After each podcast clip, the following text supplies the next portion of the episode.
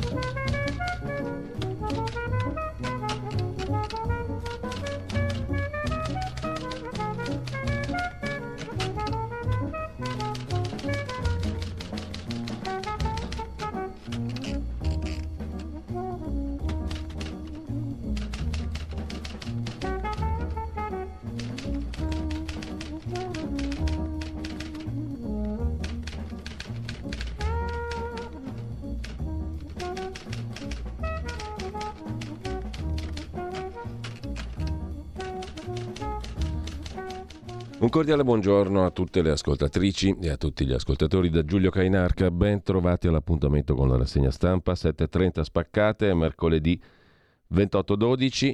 Auguri a una persona speciale che non nomino, auguri tanti di cuore a una persona speciale che non nomino. Intanto lei lo sa e intanto vediamo subito le prime pagine le prime pagine, anzi la prima pagina dell'agenzia l'home page di stamattina.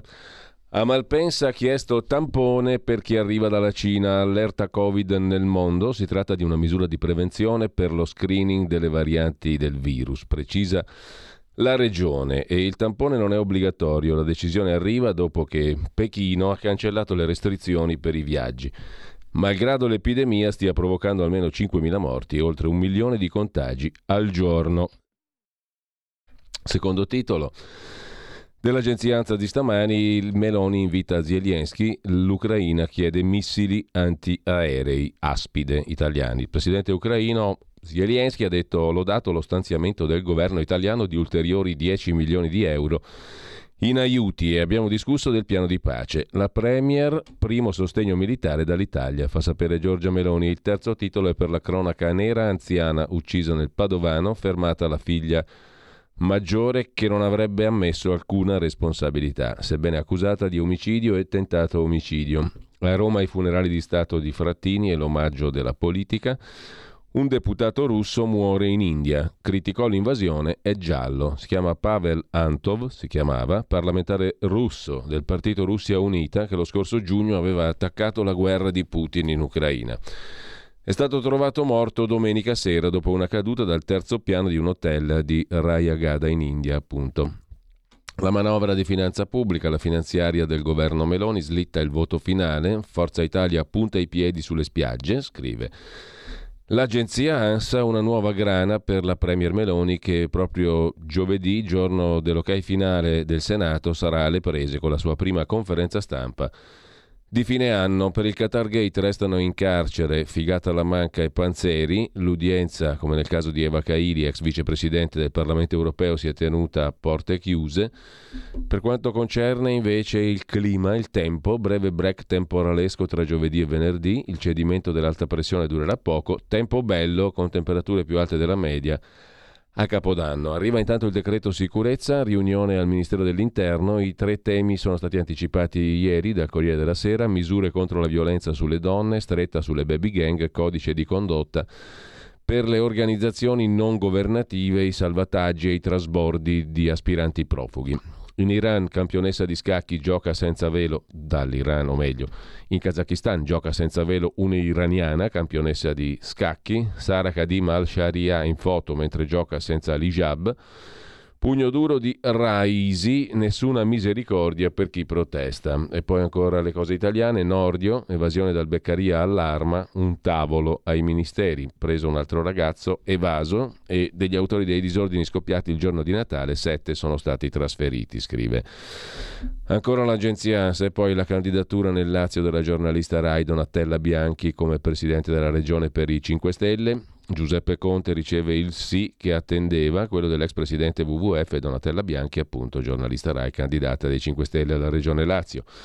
In calo le bollette della luce, ma per il gas è atteso un più 20%. Arera, l'agenzia dell'energia, diffonde tariffe dell'elettricità entro dicembre, il gas a gennaio e poi i rimborsi fiscali più rapidi nel 2022 salgono a 20 miliardi, i rimborsi fiscali erogati a famiglie e imprese sono stati 3 milioni e 400 mila, 150 mila in più del 21 lo rende noto l'Agenzia delle Entrate, si tratta del dato più alto di sempre. A chiudere la prima pagina all'home page dell'agenzia ANSA di stamani un liceo artistico di Ravenna che istituisce il congedo mestruale due giorni al mese per chi soffre di dismenorrea certificata. Un'iniziativa democratica, dice il preside. Andiamo a vedere adesso le prime pagine dei quotidiani di oggi, al volo, partendo da avvenire il clima più pazzo, in Italia mai un anno caldo come il 2022 da oltre due secoli, in America invece freddo record. Secondo gli esperti i fenomeni sono collegati, effetto del cambiamento del pianeta che va moderato subito. Il CNR italiano conferma la tendenza al riscaldamento dell'Italia, che crea anche eventi meteo estremi. Dopodiché a centropagina Nordio, subito un tavolo per l'emergenza disagio giovanile dopo le evasioni dal Beccaria, le Nazioni Unite pronte a mediare sulla guerra in Ucraina, Mosca pone condizioni, la manovra finanziaria italiana che slitta ancora, il caso La Russa che loda il movimento sociale italiano. Pensate che roba incredibile. Ha ricordato che è nato nel 1946, il 26 dicembre, il movimento sociale italiano che è entrato in Parlamento nel 1946 medesimo sostanzialmente, è da sempre in Parlamento incredibile. Come quando si vuole creare caos dal nulla ci si riesce benissimo, discutere del nulla e accapigliarsi pure, mentre Mosca minaccia e ritorsioni, titola il Corriere della Sera in apertura. La telefonata, Zelensky chiede a Giorgia Meloni l'invio di sistemi di difesa antiaerea. Il ministro russo Lavrov ha detto, il ministro degli esteri, che l'Ucraina deve accettare le nostre proposte o ci penserà l'esercito. Basta petrolio ai paesi col tetto al gas. Così dalla Russia. Il giallo del deputato russo morto in India, critico la guerra, Panzeri che rimane in carcere. La mossa italiana sull'Iran. Il ministro degli esteri italiani convoca l'ambasciatore iraniano per oggi, dopo 100 giorni di disordini in Iran col regime che reprime le manifestazioni. Tajani ha convocato per oggi appunto l'ambasciatore di Teheran. La questione sicurezza si cambia, il governo è diviso sulle ONG e sulle altre misure, misure riscritte in corsa, il tentativo di limare le regole del decreto sicurezza, eccetera, lo vedremo.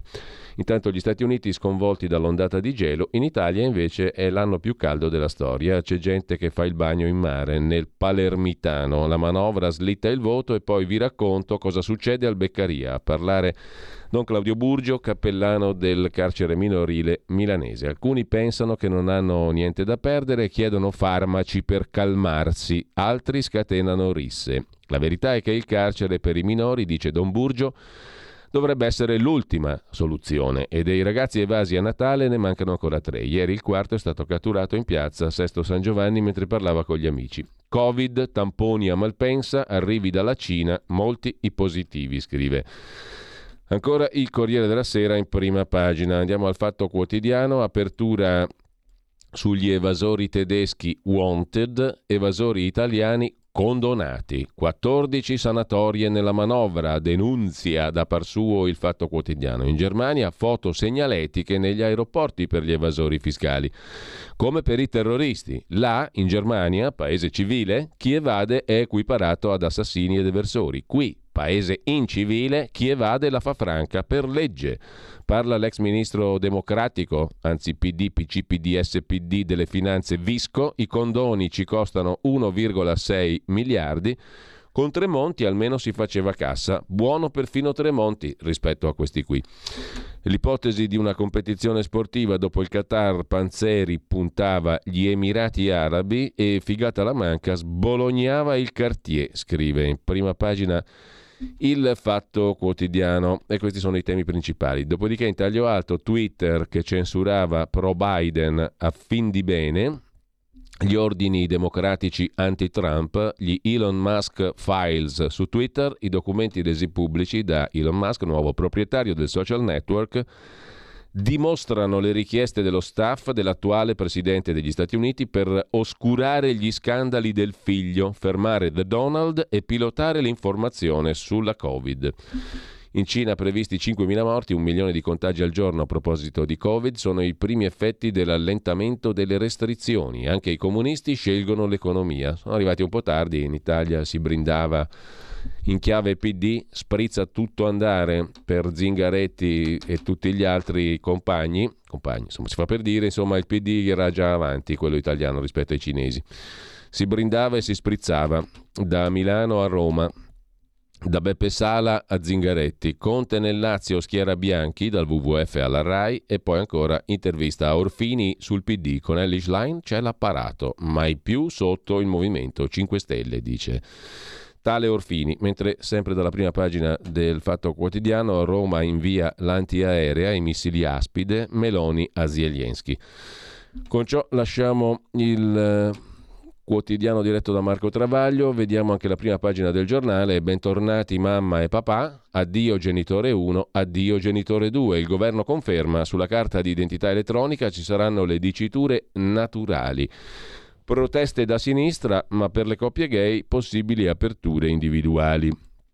Stefano Zecchi commenta positivamente la notizia, rispettare la natura è la vera rivoluzione. Mentre Moratti si scopre pasticcera, poi vedremo e sentiremo il video, imperdibile, in lista in pasta Grillini e Bossiani, candidata del terzo polo in Lombardia. Letizia Moratti ha fatto uno show video culinario, insegnando come si fa una torta senza zucchero. Qatar caccia i nomi del PD, gli iscritti al Partito Democratico intanto crollano, scrive il giornale in prima pagina, poi bollette, luce giù, meno 25%, però dovrebbe rincarare il gas, non si capisce perché, perché è diminuito il prezzo del gas. Comunque, leggi anti-sbarchi in Consiglio dei Ministri, prime buone notizie, scrive il giornale, poi Meloni Zelensky, presto la visita di Giorgia Meloni a Kiev. E intanto vediamo anche la prima pagina del quotidiano nazionale.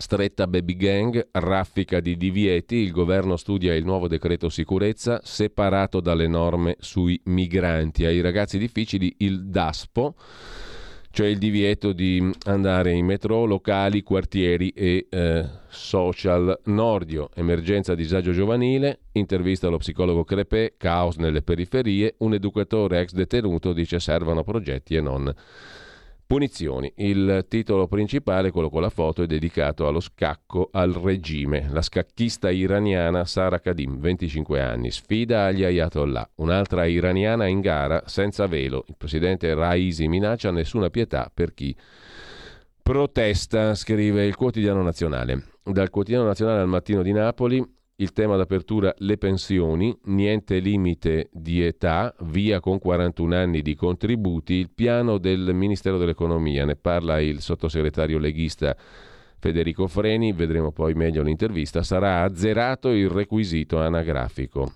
Pensioni, ora la riforma, uscita a qualsiasi età con 41 anni di contributi, dice il sottosegretario all'economia Freni, che spiega il requisito anagrafico sarà azzerato. Su ONG e migranti arriva la stretta, solo salvataggi lampo, decreto atteso oggi in Consiglio dei Ministri. E poi un'altra intervista, quella a Guido Crosetto, Ministro della Difesa, basta con i burocrati del no, altrimenti l'Italia non riparte. Mandare via i burocrati capaci soltanto di dire no o l'Italia non riparte. Per il Ministro della Difesa Crosetto, in alcuni posti chiave, ci sono funzionari con mentalità vecchie, ci vogliono 17 anni per realizzare un'opera pubblica. Noi siamo qui per cambiare il paese. Da Napoli poi, in Galleria Umberto, le immagini shock, qui abbiamo paura, denunciano commercianti e turisti minacciati da tossicodipendenti e clochard. Galleria Umberto in pieno giorno, un uomo si abbassa i pantaloni, si inietta la dose di droga. La scena sotto gli occhi di turisti e passanti. La foto è nel dossier raccolto dai commercianti che denunciano. Qui si bucano e brandiscono siringhe infette per minacciare. Ora basta, abbiamo paura. Mentre sul PNRR la campagna fa il pieno di fondi per i beni confiscati, i progetti per il riuso dei beni confiscati. Il tempo di Roma apre con lo sprint del governo, fine anno con fiducia sulla manovra. Ostruzionismo in aula, così il governo chiede il voto di fiducia blindato sui testi, domani sulla manovra l'ok del Senato, niente esercizio provvisorio, fallito il blitz dell'opposizione per far decadere il decreto RAVE, sicura la conversione in legge. Nel frattempo i grillini nel Lazio candidano Bianchi, giornalista vicina a Orlando del Partito Democratico. La vignetta di Osho, con Serracchiani che parla a Enrico Letta, eh, ma non la potevamo candidare noi, visto che è esperta di specie in via d'estinzione?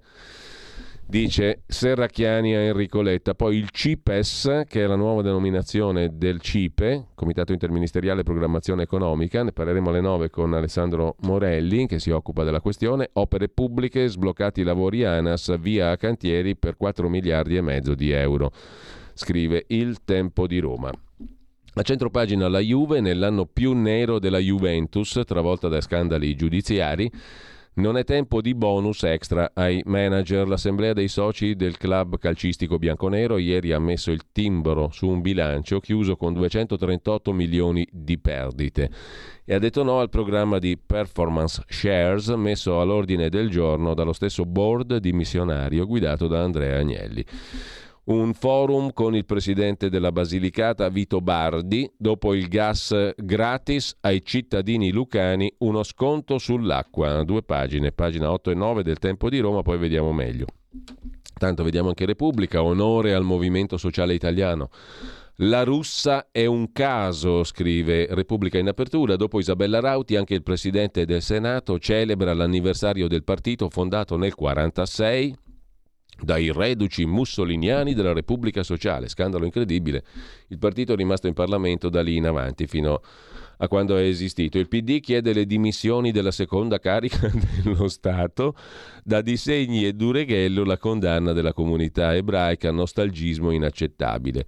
Intanto fra condoni e sconti 12 sanatorie nascoste tra le pieghe della manovra con la testimonianza del giornalista Eugenio Accorsio, Io, mio padre e Ordine Nuovo. A beneficio della memoria collettiva, scrive Accorsio, è bene ricordare, in un clima di surreali celebrazioni di Rauti, Almirante, l'MSI e tutto il parafernalia neofascista, è bene ricordare che lo Stato italiano non processa ideologie, processa fatti, pestaggi, aggressioni, attentati intercalati da seminari sulle tecniche di guerra rivoluzionaria erano la pratica corrente di Ordine Nuovo, fondato nel 1956 da Pino Rauti, che porta la responsabilità politica di tutti gli atti del gruppo. Nel 1973 il pubblico ministero Vittorio Occorsio, mio padre, mise 43 dirigenti di Ordine Nuovo sotto processo per violenza e apologia, ottenne la condanna di 30 di essi. Fu l'inizio dell'inferno. Minacce scritte sui muri, Occorsio boia, intimidazioni di ogni tipo, telefonate notturne, la famiglia tutta sotto scorta. La situazione degenerò quando il pubblico ministero chiese l'applicazione della legge Scelba del 53 e ottenne dal ministro degli interni Taviani lo scioglimento di ordine nuovo per ricostituzione del partito fascista. Ma all'ombra della clandestinità Ordine Nuovo non aveva cambiato pelle e mio padre istruì, l'azione penale è obbligatoria, un nuovo processo contro 111 personaggi. Rauti si era riunito al vecchio sodale della Guardia Nazionale Repubblicana Giorgio Almirante nel 69. Con loro un altro camerata eccellente, Licio Gelli. I reduci di Ordine Nuovo si erano messi agli ordini del capo militare Pierluigi Concutelli. Questi sono veramente pericolosi, mi confidò mio padre. Il secondo processo doveva cominciare nell'ottobre 76. Il 10 luglio però il capo militare sistemò a suo modo la questione con due raffiche di mitra sotto casa. Pochi giorni prima mio padre aveva interrogato Gelli. La scorta ci era stata appena tolta, nessuno ha mai spiegato il perché. Concutelli firmò l'attentato con un volantino. La giustizia borghese arriva all'ergastolo, quella proletaria va oltre. In effigie lascia bipenne e la dicitura Movimento Politico Ordine Nuovo, la stessa del 56. Gelli è stato condannato a Bologna per la strage nel 2022. 46 anni dopo essere andato per la prima volta a Piazzale Clodio per entrare nell'ufficio di mio padre, scrive oggi su Repubblica Eugenio Occorsio. Lasciamo Repubblica, andiamo a vedere anche la stampa. La consorella Agnelli Elkan di Repubblica che apre con un'inchiesta di Paolo Russo sull'agonia della sanità italiana. Due anni per un esame, 8.000 medici in fuga e 5 milioni di cittadini non si curano più. Con quasi 100 milioni di visite ambulatoriali saltate durante il Covid, 1.774.000 ricoveri in meno rispetto all'era pre-Covid, le liste d'attesa si allungano all'infinito. Un'indagine di cittadinanza attiva denuncia che il 71% degli assistiti si è trovato ad attendere oltre i limiti di legge. Nel 53% dei casi per interventi chirurgici ed esami diagnostici nel 51% per le visite di controllo. Oggi si arriva ad attendere due anni per una mammografia, scrive la stampa in apertura. Questione reddito di cittadinanza continua il dibattito, in primo piano i pezzi di Luca Bottura e Luigi Sbarra, il Qatargate commentato dall'ex ministro e il giurista Giovanni Maria Flick, i nazionalismi possono demolire un'Europa fragile. E poi ancora in primo piano le nomine, le nomine da Enel a Cassa Depositi a Leonardo, eccetera. La prima decisione delicata per Giorgia Meloni riguarda il direttore generale del Tesoro, forse il più importante dei funzionari dello Stato. La maggioranza chiede all'unisono la rimozione di Alessandro Rivera, attuale direttore generale del Ministero dell'Economia, ma il ministro Giancarlo Giorgetti lo difende, gli fa scudo. A gennaio, scrive la stampa, allo scadere dei 90 giorni previsti dalla legge Spoil System, si conoscerà il suo destino. Chiusa la legge di bilancio, rispettata la scadenza per la terza rata del PNRR, di qui a primavera si apre la stagione delle nomine. Almeno 70, scrive eh, la stampa in prima pagina. Ilaria Cucchi tira ancora in ballo Salvini, non si capisce bene perché, sulla questione delle carceri e dei minori, mentre a chiudere la prima pagina il teologo Bruno Forte, Noi e il Natale, la lezione del Dio bambino che si fa grande per tutti a risposta della storiella del dio bambino della Michela Murgia, la scrittrice Murgia, di cui si, si è parlato in abbondanza, mentre la verità apre la prima pagina con il genero di Panzeri per il quale vacanze da sogno in Marocco, scrive Giacomo Amadori, il barista dei misteri dell'euroscandalo. Sembra una roba fumettata, inventata, comunque lo sloveno forte doveva alloggiare gratis con la famiglia dell'ex parlamentare nel lussuosissimo Mamunia Hotel, 4.500 euro a notte. Poi gli arresti, ciao vacanza in Marocco. I servizi segreti dicono che l'uomo di articolo 1 e Cozzolino erano a libro paga dal 2019. Neanche in vacanze di Natale c'era un tale sfoggio di ricchezza cafona, famiglia Panzeri. Di spalla il commento del direttore Belpietro, il lavoro c'è, non resta che abolire il reddito di cittadinanza perché rimane vuoto il 41% dei posti disponibili. Taglio alto pure Mario Giordano, ai corifei dell'evasione fiscale ricordiamo che è un reato, l'evasione fiscale, poi Claudio Antonelli parte la caccia alle streghe con balle per gli autonomi, gli autonomi sono sempre evasori per molti commentatori, e politici e ancora in primo piano sulla verità di oggi le censure di Twitter agli scienziati, un luminare tedesco che dice che la pandemia è finita, il super virologo, anzi Drosten, che smentisce gli allarmisti alla Bassetti, intanto i file resi pubblici dimostrano che Twitter oscurava studi qualificati perché non in linea con le autorità statunitensi. Francesco Borgonovo sul fascismo che non basta mai, Disegni e il PD ora pretendono che si rinneghi perfino il movimento sociale italiano e poi si affaccia in prima pagina sulla verità Roberto Satti, molto più conosciuto come Bobby Solo. Mogol scrisse in auto il testo di Una lacrima in 20 minuti, poi però mi rubarono i diritti. E a chiudere l'ossessione verde che porta miseria, viva la CO2, scrivono Franco Battaglia Alessandro Rico, vetture elettriche insostenibili, i piani di Berlino per tagliare la corrente ai privati. I leader mondiali inseguono la costosa utopia dei pannelli solari, pericoloso mantra della decarbonizzazione che renderebbe il clima malsano, ideale per epidemie e carestie. Intanto per i tedeschi, al passo con la moda green, arriva la beffa. Ricaricare l'auto elettrica e attivare le pompe di calore consuma troppo. Perciò Berlino si prepara ai razionamenti. Vediamo pure libero, in prima pagina. Il quotidiano diretto da Alessandro Sallusti spiega cosa c'è nella legge per fermare gli sbarchi, il giro di vite del governo. Le ONG dovranno essere autorizzate a denunciare gli scafisti. Per chi non rispetta le regole, previste multe e confisca della nave. E poi sul Qatargate Panzeri resta in carcere in Belgio. Il commento del direttore Alessandro Sallusti, il prossimo anno a Giorgia servirà soprattutto fortuna sul 2023 dell'esecutivo, tempo di oroscopi. Sul governo e sulla sua tenuta li leggiamo dal giorno in cui si è insediato, nulla che abbia a che fare con le sfere di cristallo è stata esibizione di pettegolezzo unita a megalomania dei cosiddetti osservatori politici, che sono simili ai virologi, ognuno dice la sua, quasi nessuno la azzecca. Anch'io, che osservatore non sono, non mi sottraggo al rito direttoriale di dire la mia. Il 2023 di Giorgia Meloni e del suo governo dipenderà proprio dalle stelle, nel senso che il destino del governo sarà proporzionale non tanto alla bravura ma alla fortuna Prendiamo tre fattori decisivi, inflazione, guerra in Ucraina, Covid. Insomma, speriamo che ci vada bene. Sempre dalla prima pagina poi di Libero, che c'è ancora elettori in fuga, iscritti spariti, così Letta ha demolito il Partito Democratico, il pezzo di Pietro Senaldi e poi la russa che osa ricordare il movimento sociale italiano, la sinistra perde la testa, gli chiede di dimettersi. Ma perché? si domanda, direi giustamente Libero. E poi l'appello dei netturbini a Roma dopo il Natale, Romani, tenete i rifiuti in casa. Gualtieri, che flop, scrive Francesco Storace, che poi sarà alle 10.40 intervistato da Pierluigi Pellegrin dopo l'articolo che è stato pubblicato proprio ieri. Un attimo solo, chiedo appunto un attimo di cortesia perché andiamo a recuperare ehm, eh, la, sulla nostra pagina Facebook eh, di Radio Libertà alle 10.40 appunto potrete sentire l'intervista di Pierluigi Pellegrin a Francesco Storace che per Libero ha scritto ieri l'articolo su Andrea Costantino, l'italiano liberato che deve pagare il riscatto. 3 in 1. Il caso di Andrea Costantino è stato bello, vergognoso, allucinante, scrive Storace, bello per il meraviglioso e inatteso da molti lieto fine.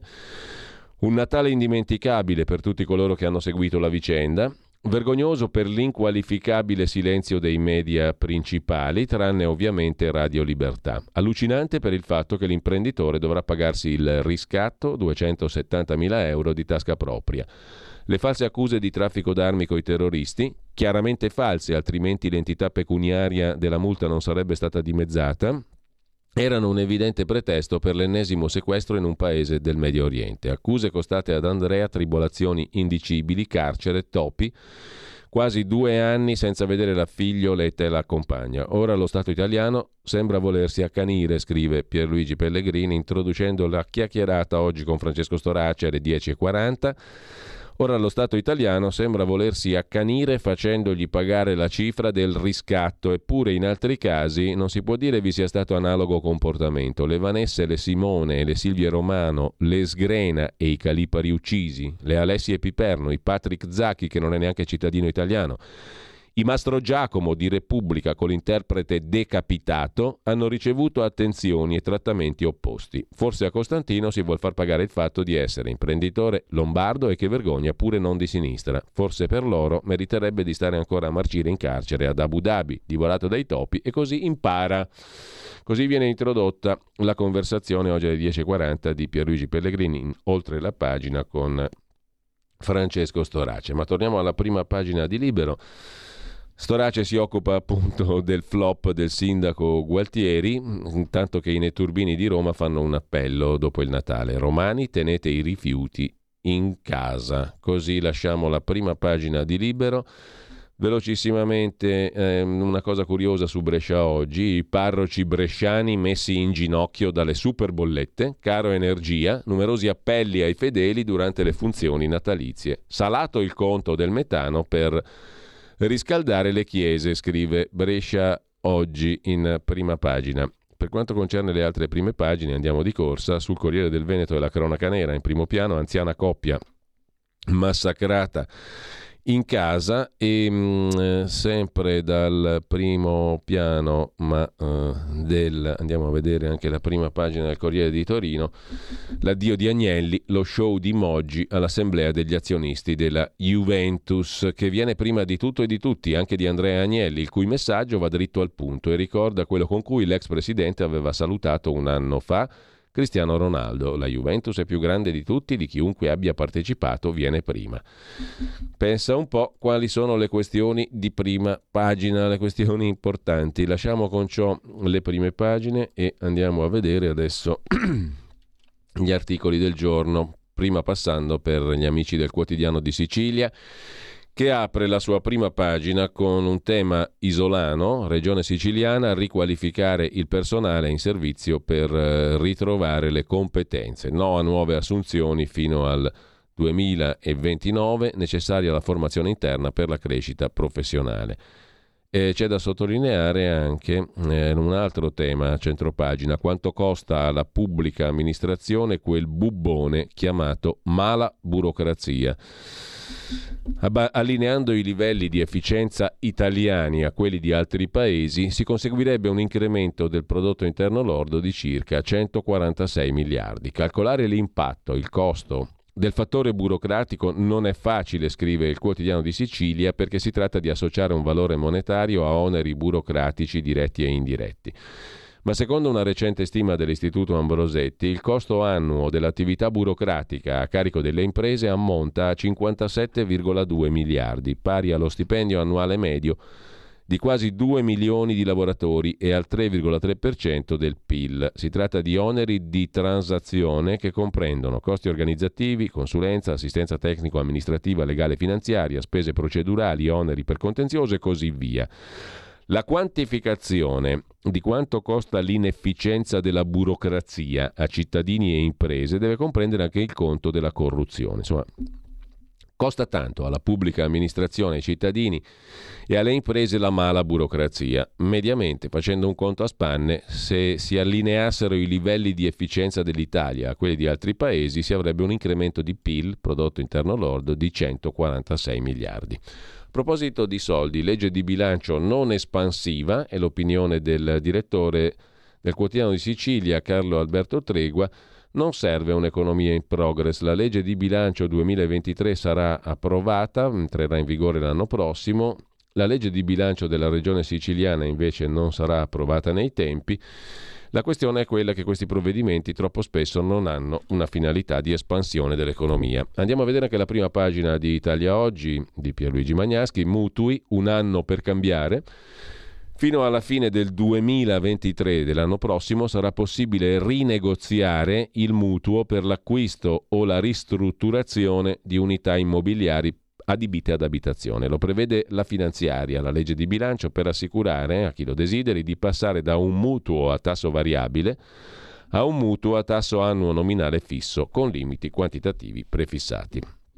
Vi segnalo adesso rapidamente su Dago Spia la ripresa di un video dell'intervista di Andrea Pasqualetto per il Corriere della Sera ad Andrea Costantino che Dago Spia poi riassume così il video di 5 minuti in cella un miliziano dell'ISIS ha tentato di tagliarmi la testa. È tornato in Italia Andrea Costantino, il trader che ha passato 15 mesi in un carcere di Abu Dhabi accusato di aver favorito il terrorismo attraverso il commercio di gasolio, condannato a pagare 540.000 euro poi dimezzati, li dovrà restituire allo Stato italiano. Era l'inferno, 14 detenuti in 16 metri quadri, il cibo te lo buttavano per terra, spedizioni punitive organizzate dai capò e le torture.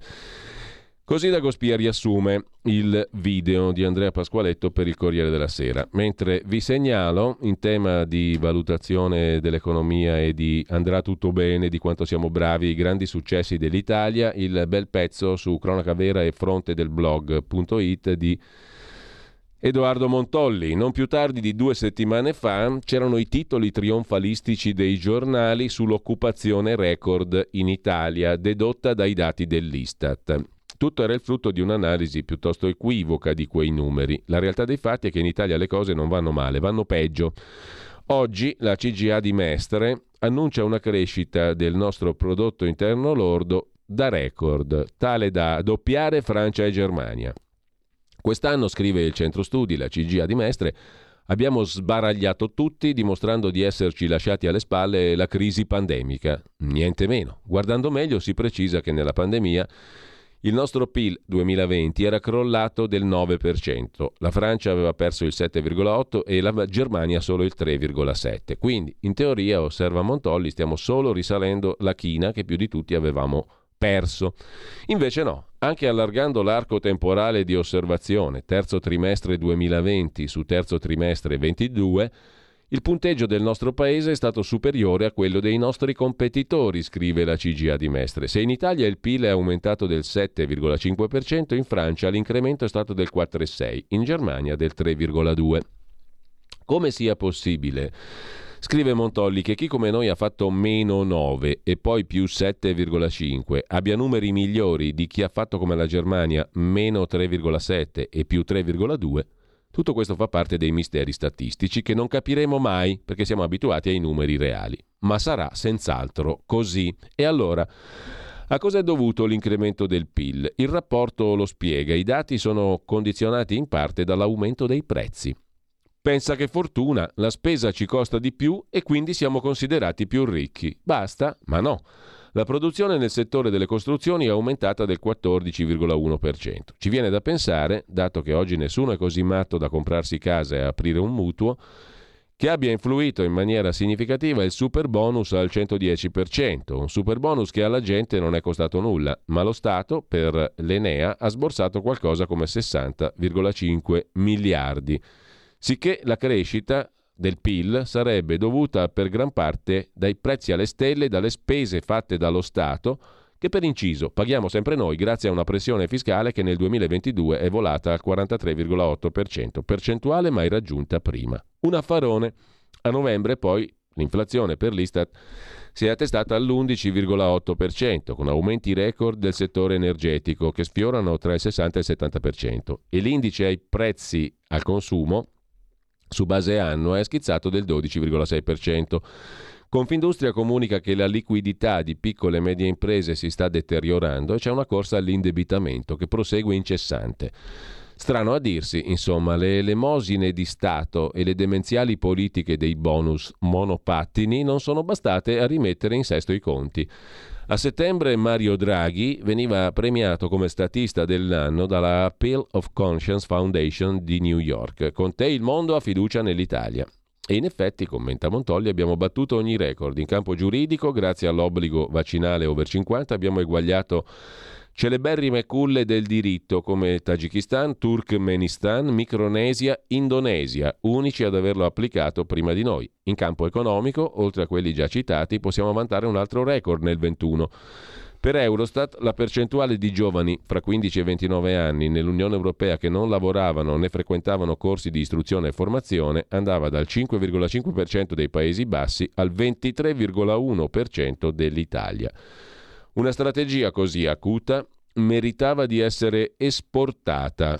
Osserva e conclude ancora Edoardo Montolli. In campo internazionale abbiamo così furbescamente spinto per il price cap al gas russo, certi di avere un asso nella manica per sostituirlo. Alla fine è stato ottenuto a 180 euro per megawattora. Il neo ministro dell'energia, Pichetto Fratina, ha esultato. Vittoria per l'Italia. Come no? Peccato che per applicare il tetto il prezzo del gas debba salire per tre giorni di fila sopra i 180 euro e la differenza col GNL essere almeno di 35 euro. In caso di emergenze per il rifornimento poi il tetto salta. Mosca ha annunciato reazioni, probabilmente si è messa a ridere. O almeno c'è da sperarlo, il motivo è semplice, al Parlamento europeo è scoppiato il Qatar Gate per via delle mazzette che funzionari e politici, al momento quasi esclusivamente italiani, avrebbero preso per far passare una patria dei soprusi come il Qatar come un paese all'avanguardia sui diritti civili. Doha, che respinge le accuse e che ha visto la sua immagine compromessa, minaccia ora di non vendere più il suo gas all'Unione Europea. Indovinate un po' chi rischia di rimetterci di più, avendo aumentato le commesse proprio dal Qatar, considerato da loro signori molto più civile della Russia che hanno voluto sanzionare? Ce lo dice un titolo di Repubblica. Doha minaccia niente gas all'Unione Europea. Italia il partner più a rischio per le forniture. Così. Edoardo Montolli, mentre c'è il video stracult, adesso ci godiamo Letizia Moratti, candidata del terzo polo, video stracult lo definisce Dagospia, giustamente diremmo, candidata del terzo polo alla presidenza della regione Lombardia. Come una food blogger qualunque, si cimenta in cucina e ci spiega come preparare una torta al cacao senza zuccheri. I commenti dei social non perdonano e in molti si chiedono: ma che cucina ha in casa Mestizia Moratti? Eh, zuccheri. Eh, zuccheri. Siccome siamo in periodo natalizio, non si può fare a meno del dolce e allora ho pensato a una torta uh, senza zuccheri e siccome ho pensato che può essere utile anche a tante altre persone che gli zuccheri non li possono mangiare, la volevo condividere con voi. Adesso vi faccio vedere gli ingredienti, il, il procedimento poi magari ve lo scrivo perché così non dovete essere obbligati ad ascoltare e riascoltare tutto.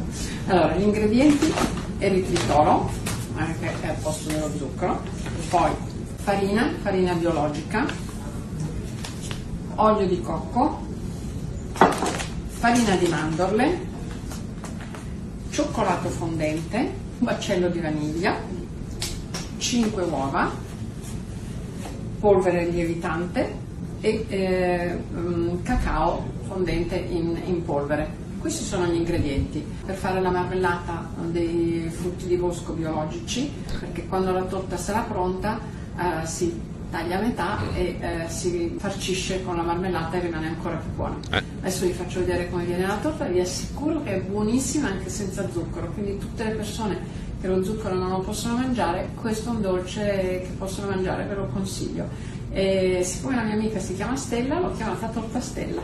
Questa è la torta che poi appunto, come eh. dicevo, va tagliata per chi vuole essere ancora più dolce con l'aggiunta della marmellata ai frutti di bosco. Fantastico, così Letizia Moratti che ci ha cucinato uh, la torta in vista delle elezioni regionali. Intanto sul Corriere della Sera di oggi due pagine ancora curate da Fiorenza Sarzanini che tornano sulla questione del nuovo decreto sicurezza, nuovi decreti sicurezza, nel testo solo migranti e ONG, slittano le altre misure, oggi il Consiglio dei Ministri, tra una settimana gli interventi su baby gang e Femminicidi, scrive il Corriere della Sera. Il decreto sicurezza sarà spacchettato. La decisione arriva al termine di una giornata di riunioni tecniche per mettere a punto il testo da portare in Consiglio dei Ministri e consultazioni con i ministri competenti. L'ipotesi di un provvedimento che intervenga su materie diverse non è piaciuta. Insomma, adesso si comincia con migranti e ONG e poi tra una settimana interventi su baby gang e femminicidi. Ci sono impegni elettorali, dice al Corriere della Sera Andrea Del Mastro delle Vedove, 46enne, avvocato, Fratelli d'Italia, sottosegretario alla giustizia. Sui soccorsi serve un codice per fermare i taxi del mare, pronte sanzioni e anche la confisca del mezzo. La riforma della giustizia tutti la vogliamo, non solo Berlusconi, ora abbiamo la Cartabia che è un mostro giuridico. Scrive il Corriere della Sera intervistando appunto il sottosegretario del Mastro delle Vedove. Il retroscena raccontato da Monica Guerzoni che con Fiorenza Sarzanini è colei che si occupa delle notizie che arrivano direttamente dal Ministero dell'Interno, lo stop di Mantovano, il sottosegretario, guardando al Quirinale sul maxi decreto scritto da Piantedosi. L'asse del sottosegretario Mantovano con Tajani e con Crosetto, il timore di incorrere in rilievi di costituzionalità e quindi la frenata, cioè il fatto che per adesso i decreti di sicurezza si occuperanno di migranti e ONG, dopodiché si farà tutto il resto. La frenata è stata fatta perché non si può portare in Consiglio dei Ministri un testo con dentro di tutto i dubbi sull'articolo 1 sul terrorismo, così non passerebbe l'esame del Quirinale.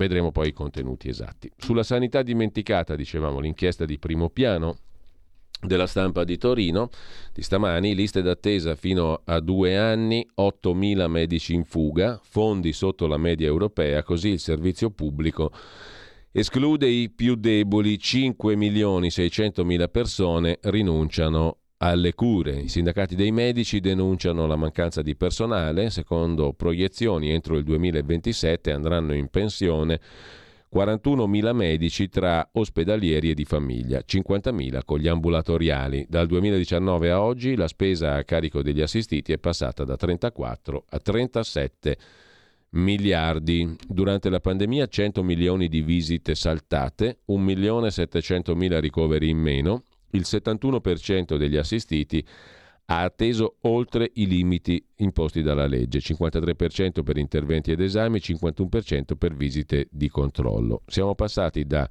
3 milioni 100 mila persone che rinunciano alle cure nel 2019 a 4 milioni 800 mila nel 20, 5 milioni 600 mila nel 21. C'è la questione del futuro dei medici, in pensione 41.000 medici di famiglia e ospedalieri entro il 2027, 8.000 si sono licenziati tra il 2019 e il 2021.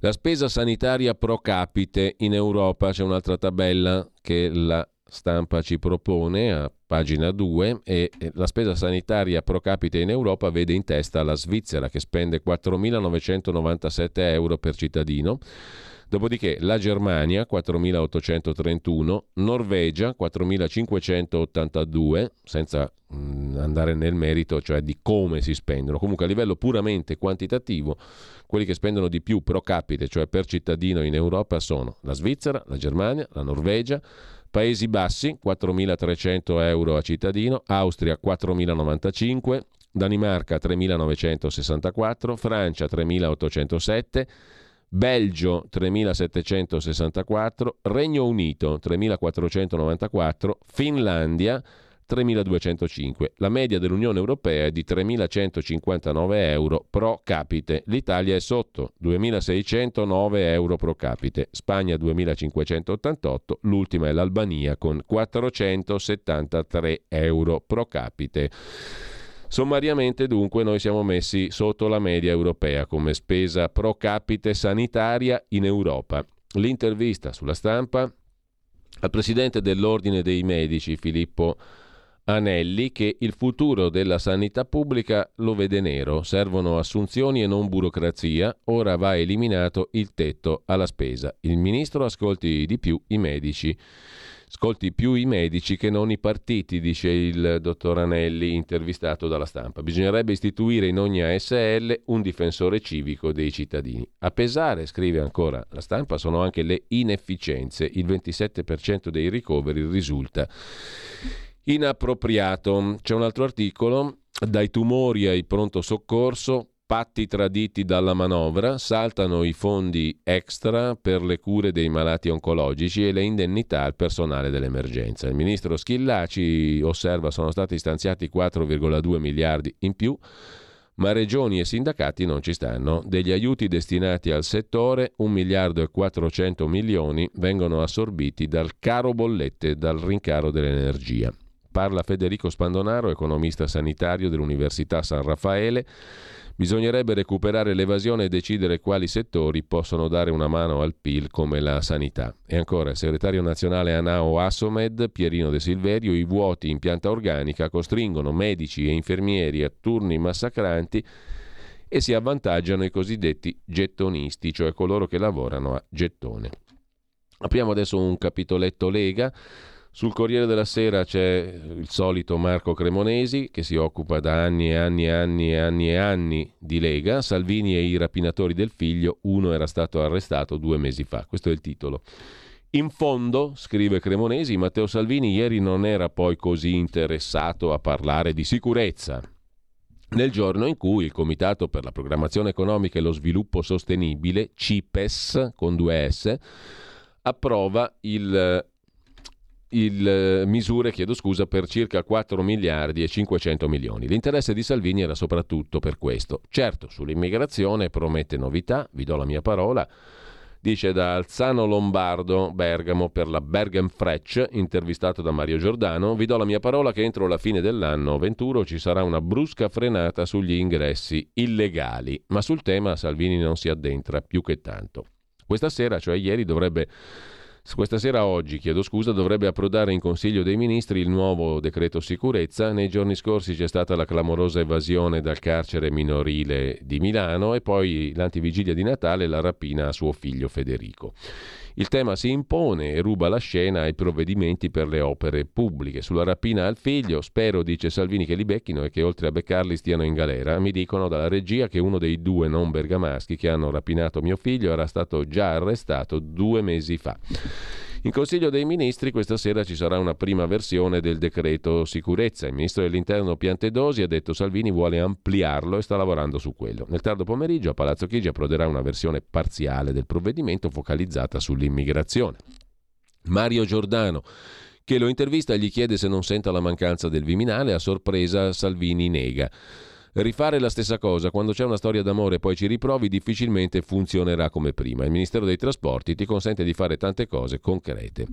Il gioco di sponda tra Salvini e Berlusconi non si interrompe. Proprio ieri Salvini è andato a trovare il fondatore di Forza Italia ad Arcore, l'ho trovato in grande forma, ma ieri ci sono stati soprattutto gli auguri natalizi. Oltre ai sopralluoghi e ai cantieri di Verdello e Dalmine, era un giorno importante per un altro motivo. Salvini è tornato a Bergamo, la meno allineata al nuovo corso delle province leghiste. Tanto per cominciare, vedremo in quanti verranno a sentire Salvini, dice nel tardo pomeriggio un militante non di primo pelo. La sua scommessa è che Matteo Salvini sia in affanno anche a Bergamo, la massima arcidiocesi leghista, in cui al congresso provinciale ha vinto il sindaco di Telgate Fabrizio Sala, Lega Vecchio Stile.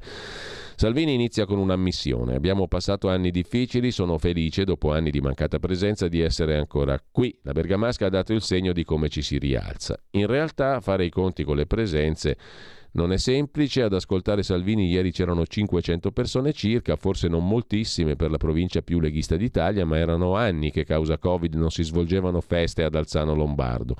Da sempre centro emotivo della Lega storica. Anche qui tutto è cambiato, il nome storico della festa Bergen Frech c'è ancora, ma passa inosservato.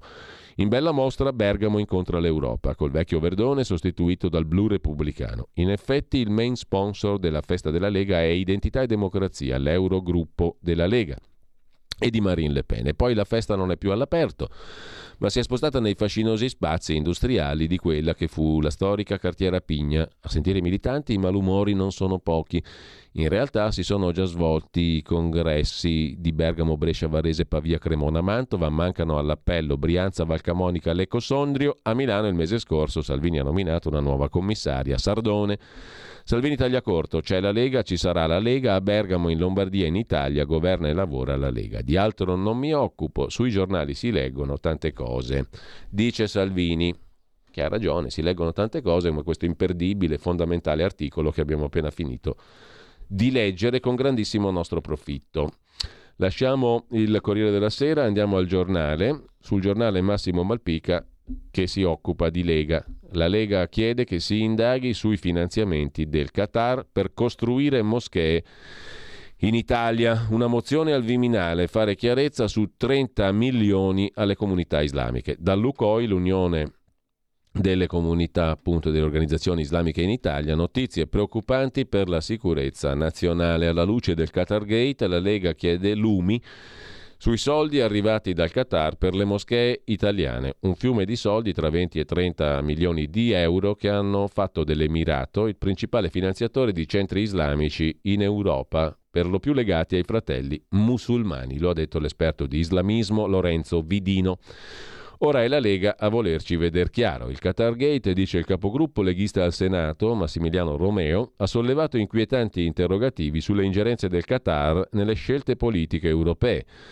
In particolare Romeo ricorda la rivelazione da parte dell'ex presidente dell'UCOI, Isedin El-Zir, di donazioni dal Qatar alle comunità islamiche in Italia per la nascita di moschee e centri di preghiera, raccolte negli ultimi anni per un totale di 30 milioni di euro. Soldi a pioggia arrivati tramite la Qatar Charity Foundation, un ente che, ricorda l'esponente leghista, da anni promuove la fede islamica attraverso donazioni delle quali avrebbero beneficiato una cinquantina di comunità in Italia.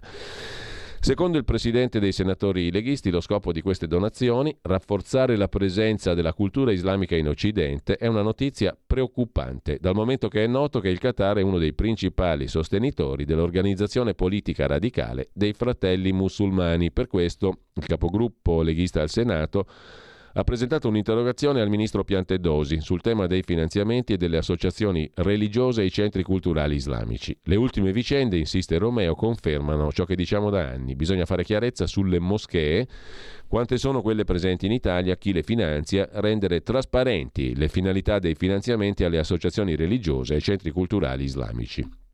Già nella scorsa legislatura Abbiamo presentato proposte di legge in tal senso, è necessario che tutto sia fatto alla luce del sole, anche se l'ex numero uno dell'UCOI e imam di Firenze, Isedin Elzir, ha sostenuto la legittimità di quei bonifici, affermando anche la compatibilità dell'ideologia dei fratelli musulmani con le norme italiane, sul punto la Lega non è convinta. Romeo definisce questo fenomeno preoccupante e che comporta rischi per la sicurezza nazionale, visti i numerosi casi in Italia e in Europa di individui radicalizzati che provengono da moschee abusive legate ad associazioni islamiche. Sul tema Fausto Biloslavo sul giornale di oggi intervista una voce che molti ascoltatori e ascoltatrici conoscono bene, quella di Suad Sbai, ex deputata italiana, fra i primi ad alzare il velo sui finanziamenti di Doha in Italia, esperta di immigrazione per la Lega, dal 2011 chiede una commissione, dice Suad Sbai, sulle infiltrazioni del Qatar in Europa.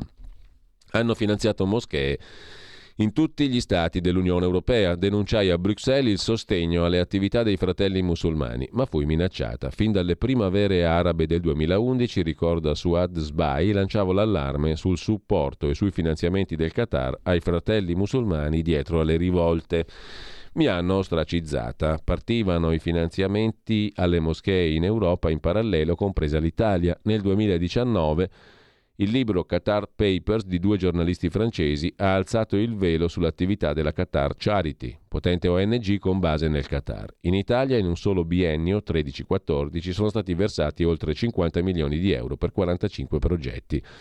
Così inizia l'intervista su Adesbai. Sempre sul giornale poi c'è un'altra intervista al sottosegretario leghista alla giustizia Andrea Ostellari che ha la delega ai detenuti e ai provveditorati sulle carceri. L'impegno del governo, un impiego ai detenuti, non soltanto rimpatri per gli stranieri. Chi è in cella deve lavorare. Tra chi ha un'occupazione, la recidiva scende al 2%.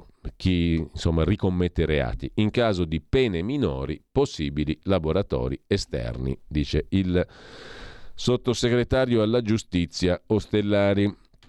Sempre in tema di Lega, poi c'è sul quotidiano nazionale un'intervista di Ettore Maria Colombo a Gianmarco Centinaio, vicepresidente leghista del Senato. La Colomba Centinaio viene presentata così l'intervista.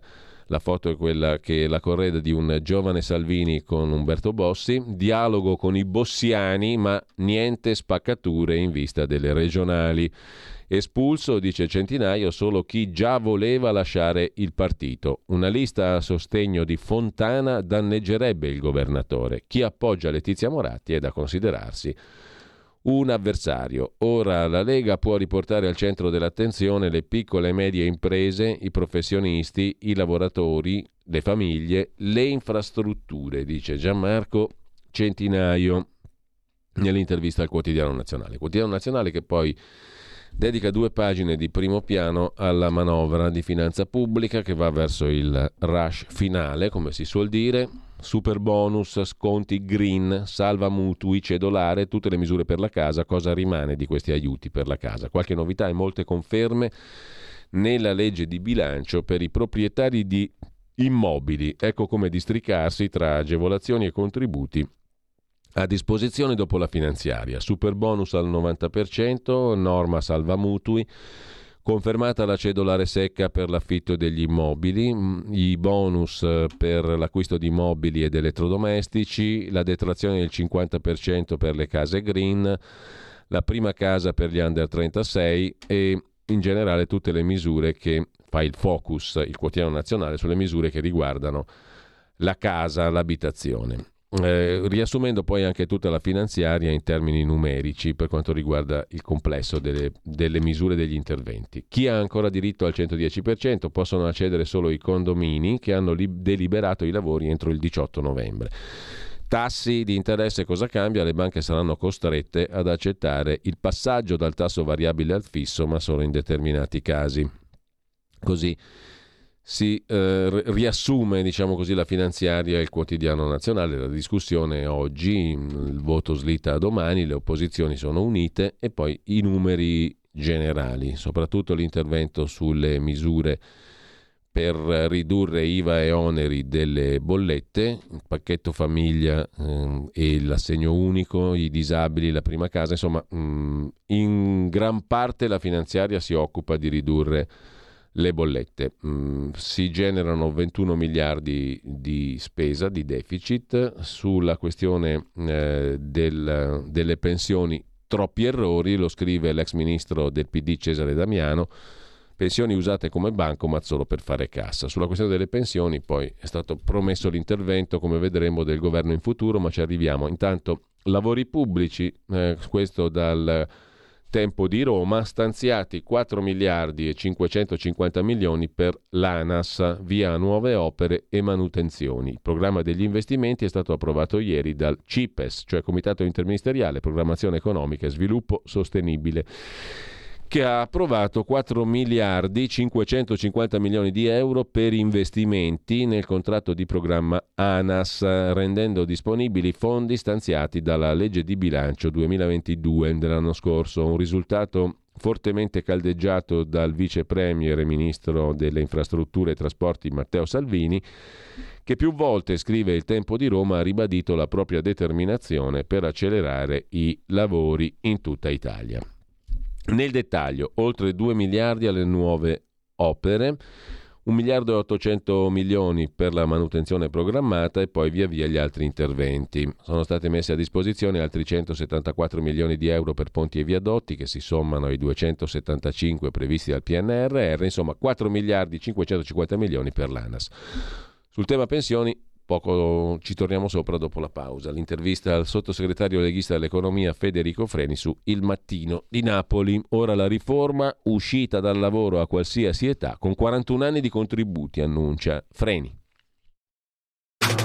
Stai ascoltando Radio Libertà. La tua voce libera, senza filtri né censura. La tua radio.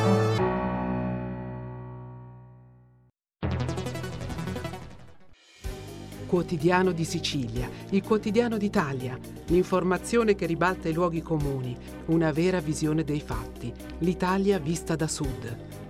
Ogni siciliano che vive in Italia e nel mondo è una risorsa, è protagonista della crescita della nostra nazione.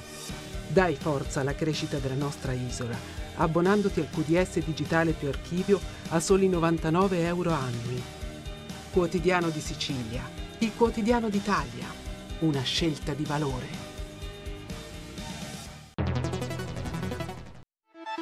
Stai ascoltando Radio Libertà, la tua voce libera, senza filtri né censure, la tua radio.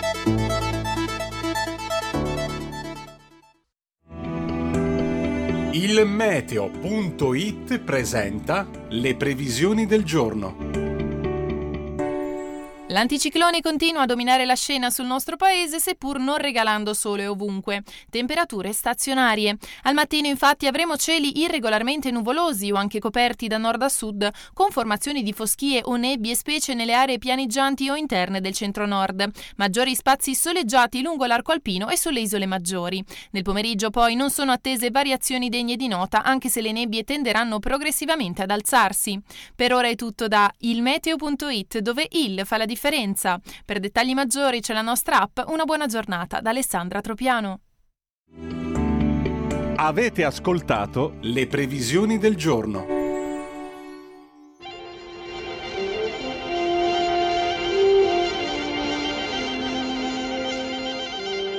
Good morning. Good morning. We've talked the whole night through. Good morning. Good morning to you.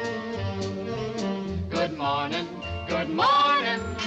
It's great to stay up late. Good morning, good morning to you. When the band began to play, the stars were shining bright. Now the milkman's on his way, it's too late to say good night. So good morning, good morning. Sunbeams will soon smile through. Good morning, good morning to you and you and you and you. Good morning, good morning. We've the whole night through. Good morning, good morning to you. Nothing could be grander than to be in Louisiana in, in the morning. In the morning, it's great to stay up late. Good morning. Good morning to Might you. Might be just as zippy if we was in Mississippi. When we left the movie show, the future wasn't bright. But came the dawn, the show goes on, and I don't want to say good night. Don't say good morning! Good morning. Rainbows are shining through. Good morning. Good morning! Bonjour. Monsieur! Buenos dias. Gutes Frias! Buongiorno. Buongiorno! Good morning. Gleiches Morgen! Good morning to you.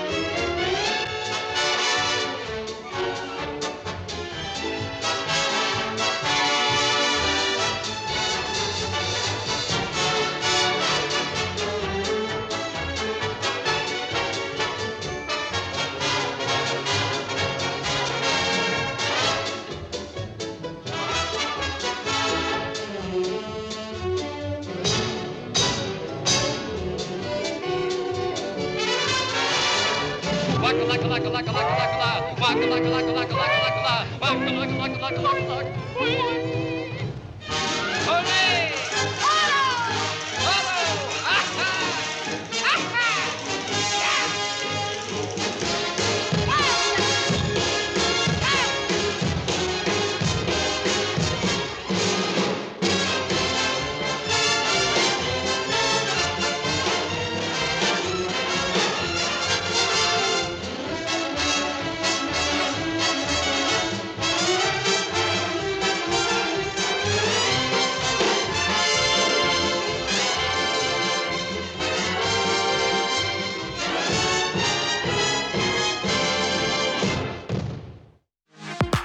La tua radio è ascoltabile anche con la televisione in digitale. Sul telecomando della televisione digitale o del tuo ricevitore digitale puoi scegliere se vedere la TV o ascoltare la radio.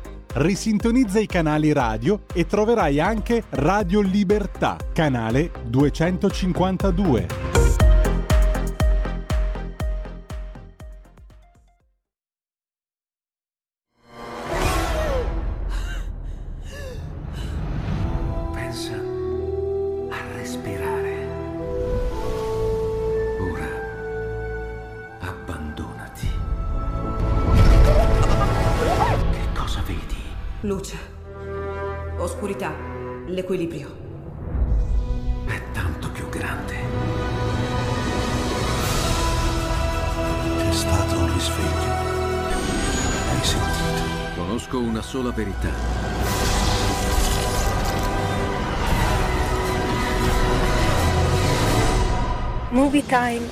Entrare nel vivo del cinema, ti fa sentire come se fossi tu il protagonista del grande schermo.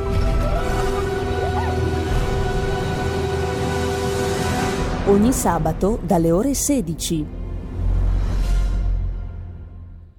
Eccoci qua, torniamo come un solo uomo anche se siamo in due, dall'altra parte del non vetro, buongiorno e grazie come tutte le mattine al nostro ineccepibile Federico Borsari, il meneghino volante, intanto sottosegretario all'economia Federico Freni e la legge di bilancio che lascia aperti molti nodi in materia di previdenza Chiede il mattino di Napoli al sottosegretario leghista quando partirà il tavolo con le parti sociali, verso quale tipo di flessibilità in uscita si dirigerà.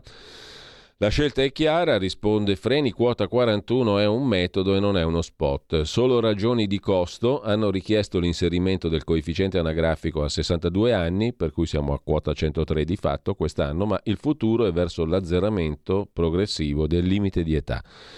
Si potrà andare in pensione con 41 anni di contributi indipendentemente dall'età. Purtroppo opzione donna non era sostenibile economicamente nella versione conosciuta fino ad oggi, ma si tratta di una misura che intercetta un bisogno di tutela a cui non possiamo e non vogliamo negare risposte. Vedremo di trovare una quadra migliorativa, eccetera. Insomma, si vedrà. Per quanto concerne invece il si è visto e si vedrà, insieme c'è il forum de Il Tempo di Roma con il presidente della Basilicata di centrodestra Vito Bardi. Dopo il gas gratis, ora sconti anche sull'acqua. Sono due pagine belle fitte. Pagina 8 e pagina 9 del quotidiano romano di oggi, il presidente Bardi dice utilizzeremo le compensazioni del petrolio lucano per ridurre le spese delle famiglie. Finora ha abbattuto il costo dell'energia del 70%, dice Bardi, metano gratuito dagli introiti dell'oro nero, un miliardo per tagliare gli oneri dei nuclei familiari. Quelle della regione esportate in tutta Italia, le idee della regione e l'acqua, il territorio esempio virtuoso anche nella gestione dell'oro blu, c'è un piano allo studio. Tutele per tutti, risorse anche ai non metanizzati, contributi fino a 10.000 euro per passare alle fonti sostenibili.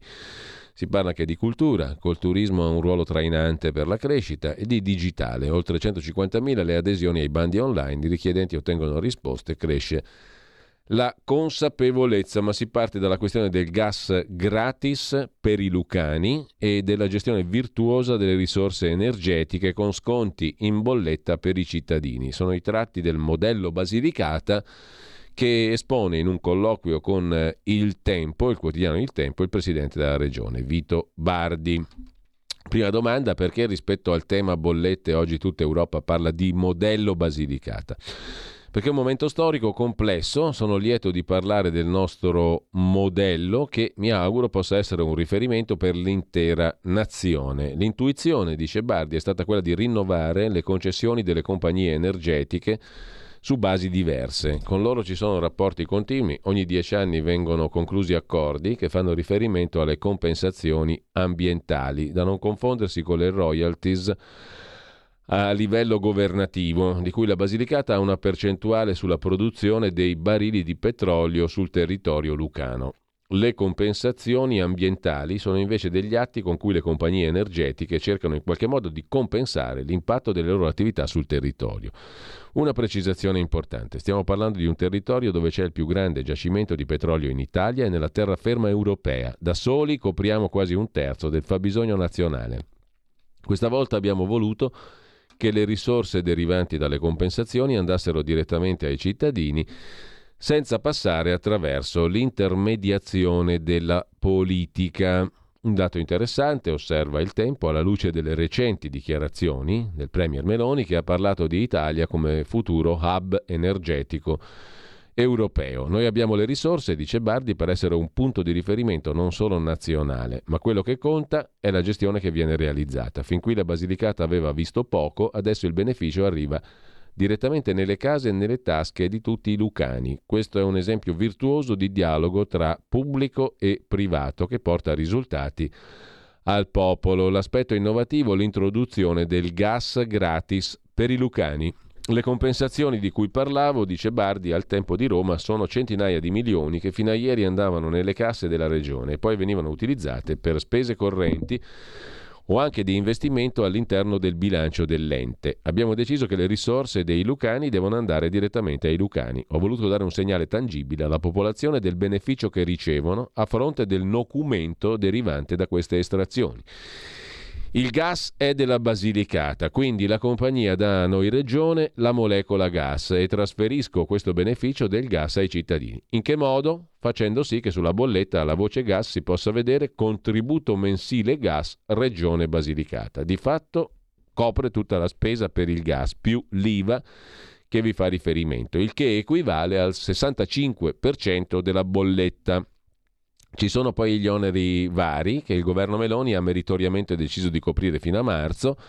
Per raggiungere il risultato ci è voluta una legge approvata in giunta e in consiglio e non impugnata dal governo Draghi. La norma punta tutto sul risparmio energetico. Qualcuno potrebbe pensare, visto che il gas è gratis, allora c'è un incentivo al consumo. In realtà c'è un obbligo di risparmio nella norma, il gas è gratis per i residenti in Basilicata, ma dobbiamo cercare di ridurre i consumi. Prevediamo una riduzione che dovrebbe essere del 6% nell'anno termico 23-24, percentuale facile da raggiungere se pensiamo che da agosto A novembre del 22 in Italia c'è stato un meno 20% di consumo di gas rispetto all'anno precedente. La conversazione parte da qui e poi si sviluppa anche dopo il gas gratis sulla questione degli sconti anche sull'acqua. La regione, mm, sottolinea il tempo, ospita il più grande giacimento di greggio in Europa. Un terzo del fabbisogno nazionale è garantito dalle estrazioni lucane, ma è in prima linea anche nello sviluppo delle fonti rinnovabili.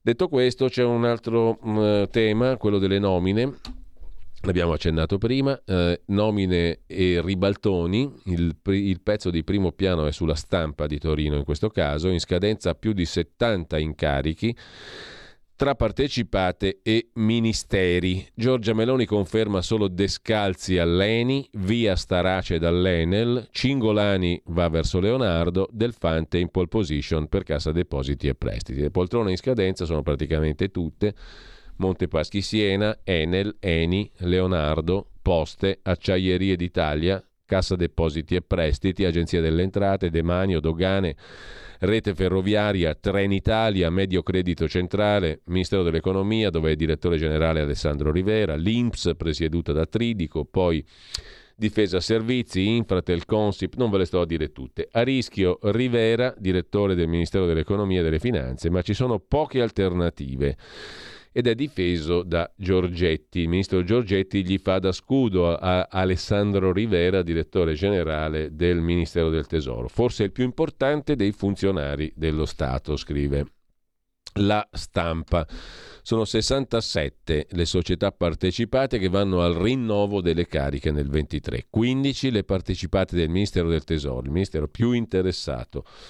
Protagonisti ancora Roberto Cingolani, l'ex ministro corre per diventare numero uno di Leonardo, cioè sostanzialmente la vecchia Finmeccanica, Antonino Turicchi che può andare amministratore delegato di ITA, può andare al Ministero del Tesoro al posto di Rivera, Stefano Donnarumma, amministratore delegato di Terna in Lizza per l'Enel, Pasquale Tridico lascerà l'Inps ma non c'è ancora la data. Intanto sulla manovra slitta la fiducia, scoppia la grana dei balneari, Forza Italia propone il rinvio delle gare delle concessioni per i balneari, riunione con Giorgia Meloni sulla concorrenza, eccetera. Uh, l'ex forzitalista Maria Stella Gelmini, diventata portavoce di Azione, Calenda Renzi dice l'arroganza con cui la maggioranza prova a ostacolare le opposizioni è un film già visto, già visto anche dal, uh, dal punto di vista di come si comportano le opposizioni. Lasciamo per un momento la carta stampata, torniamo sui siti, tra questi Atlantico Quotidiano, dove vi segnalo un pezzo a firma Musso, pseudonimo, sul MES, il meccanismo europeo di stabilità. È l'iceberg. Se Meloni non lo vede, questo farà di lei il capitano del Titanic. I sette argomenti di Giorgia Meloni sul MES smontati uno a uno. Non esiste un tema più grande. Ratificare il MES vuol dire armare un bazooka contro di noi. Giorgia Meloni ha parlato a porta a porta l'altra settimana del MES e ha speso sette argomenti. Vediamoli nell'ordine, scrive Atlantico Quotidiano. Primo, l'Italia non accede finché conto qualcosa. Una dichiarazione che da sola già significa che la maggioranza meloniana ratificherà il nuovo trattato. Ha aggiunto che tale impegno a non accedere lo posso firmare col sangue. Non ha specificato il sangue di chi, il nostro immaginiamo e non il suo, lo stesso sangue col quale due anni fa ella aveva scritto del nuovo trattato come, citiamo, un atto di alto tradimento. Spiace per la signora Meloni, ma già oggi il MES è l'unico strumento che L'Europa offre all'Italia in caso di ulteriori guai, il che è pacifico per tutti, da Charles Michel al direttore finanziario del MES Janse al di lui capo Gramegna e con la ratifica esso diverrà disponibile solo secondo il nuovo trattato.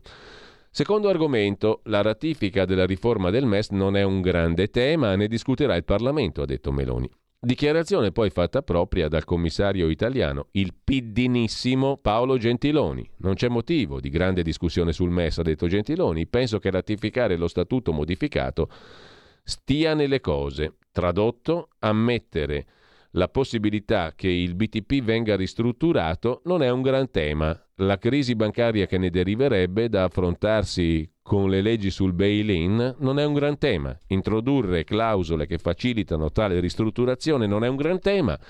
Accompagnarlo con un esorbitante potere di vigilanza sulla sostenibilità dei buoni del tesoro, avulso dalla richiesta di credito, non è un gran tema. Attribuire tali poteri a un fondo estero non è un gran tema. Basta leggere Carlo Cottarelli, osserva Atlantico Quotidiano, un fervente amico del MES Cottarelli, per il quale tutto ciò è bene in quanto se una ristrutturazione del debito è necessaria almeno sia rapida, detto da chi sa benissimo che il debito italiano è per due terzi nelle mani degli italiani, una ristrutturazione causerebbe una perdita per famiglie, imprese e banche italiane. Lo stesso Janse, direttore del MES, cerca di distrarre l'attenzione, sostenendo che parte di tali clausole nuove e vessatorie non riguardino direttamente il MES in quanto istituzione come se l'impegno alla loro introduzione non fosse contenuto nel nuovo trattato ed egli stesse parlando a deficienti. Spiace per la signora Meloni, ma non esiste tema più grande, altro che non è un gran tema. Questo è l'iceberg e l'incapacità sua di comprenderlo fa di lei il capitano del Titanic. Terzo argomento usato da Giorgia Meloni. Se siamo gli unici che non approvano la riforma, blocchiamo gli altri ma, osserva Musso su Atlantico Quotidiano, non ha specificato chi siano questi altri che attendono solo noi per ristrutturare il proprio debito pubblico. Dichiarazione che da sola avrebbe provocato un incendio se ella avesse goduto di credibilità. Ma nessun incendio ha provocato. Basti scorrere le citate interviste a Jans e Gramegna, ai quali vengono sollecitati sull'uso del MES esclusivamente con riguardo all'Italia. Spiace per la signora Meloni, ma con la ratifica l'unica nave in rotta verso l'iceberg è l'Italia, il paese che lei così inconsapevolmente governa. Quarto argomento usato da Giorgia Meloni. Prima però voglio provare a fare un altro ragionamento che si approvi la riforma o no, il MES non è stato mai utilizzato da nessuno, per due ragioni. Le condizionalità sono troppo stringenti e il MES è un creditore privilegiato. Spiace per la signora, osserva ancora Musso, ma il nuovo trattato peggiora radicalmente tale stato di cose, con particolare riferimento al punto cruciale, la ristrutturazione del BTP, del buono del tesoro, che ella ignora. Quinto argomento, la domanda che voglio fare, ha detto Meloni, è possiamo rendere utile questo strumento? Ma non ha detto per chi, osserva Musso. Spiace per la signora, ma alla Germania il MES del nuovo trattato è utilissimo. Subordina l'impiego dei soldi di tutti, anche italiani, alle condizioni sanguinose che pretende il Bundestag, nel frattempo tenendoli investiti in titoli ad alto rating, cioè tedeschi. Sesto argomento, farne un fondo utile per qualcuno con minori condizionalità, priorità diverse, una cosa che non rischi di metterti un cappio al collo. Cioè, nel momento stesso in cui ratifica il nuovo trattato, Meloni ne chiede uno nuovissimo, uno spettacolare esempio di illogicità manifesta. Spiace per la signora, ma accettare prima condizioni in peius è di tutti il modo peggiore per negoziare poi condizioni in melius. Settimo argomento usato da Giorgia Meloni, il direttore del MES ha detto che sono aperti alla posizione dell'Italia. Vorrei parlare con lui. Spiace per la signora, osserva ancora Musso su Atlantico Quotidiano, ma le verrà risposto che chi ratifica accetta, che se non le andava bene poteva pensarci prima. Chi insieme firma un contratto capestro e ne chiede uno diverso, si incapretta e fa pure la figura del babbeo. E due parole sul quando. Quando l'Italia di Meloni, che avrà ratificato il nuovo trattato, procederà ad accedere al MES il più presto possibile, dice Ignazio Angeloni, altissimo funzionario la cui sopraffina intelligenza è eguagliata solo dal disprezzo per gli italiani, a livello di Tommaso Padova Schioppa. Novello pifferaio magico, l'altissimo funzionario suggerisce di ratificare e subito dopo accedere alla linea di credito precauzionale. Delle due linee di credito del MES agli Stati, quella meno caina, che secondo lui apre la strada all'outright monetary transaction della BCE il cosiddetto bazooka anti-spread varato da Mario Draghi nel 2012, strumento più solido del Transmission Protection Instrument introdotto dalla Presidente della BCE Lagarde a luglio. Purtroppissimo, il nuovo trattato impone condizioni impeius, in peggio, talmente impossibili da rendere questa prima linea di credito inaccessibile per l'Italia e non c'è la speranza di modificarle, se non con un chimerico consenso unanime dei Paesi membri. Perciò se mai Roma chiederà accesso alla linea di credito precauzionale, per tutta risposta riceverà l'invito ad accedere alla seconda linea di credito del MES, quella rafforzata in sigla ECCL, alla quale finora abbiamo fatto riferimento, con ristrutturazione dei buoni del tesoro. Insomma, conclude Musso, spiace per la signora.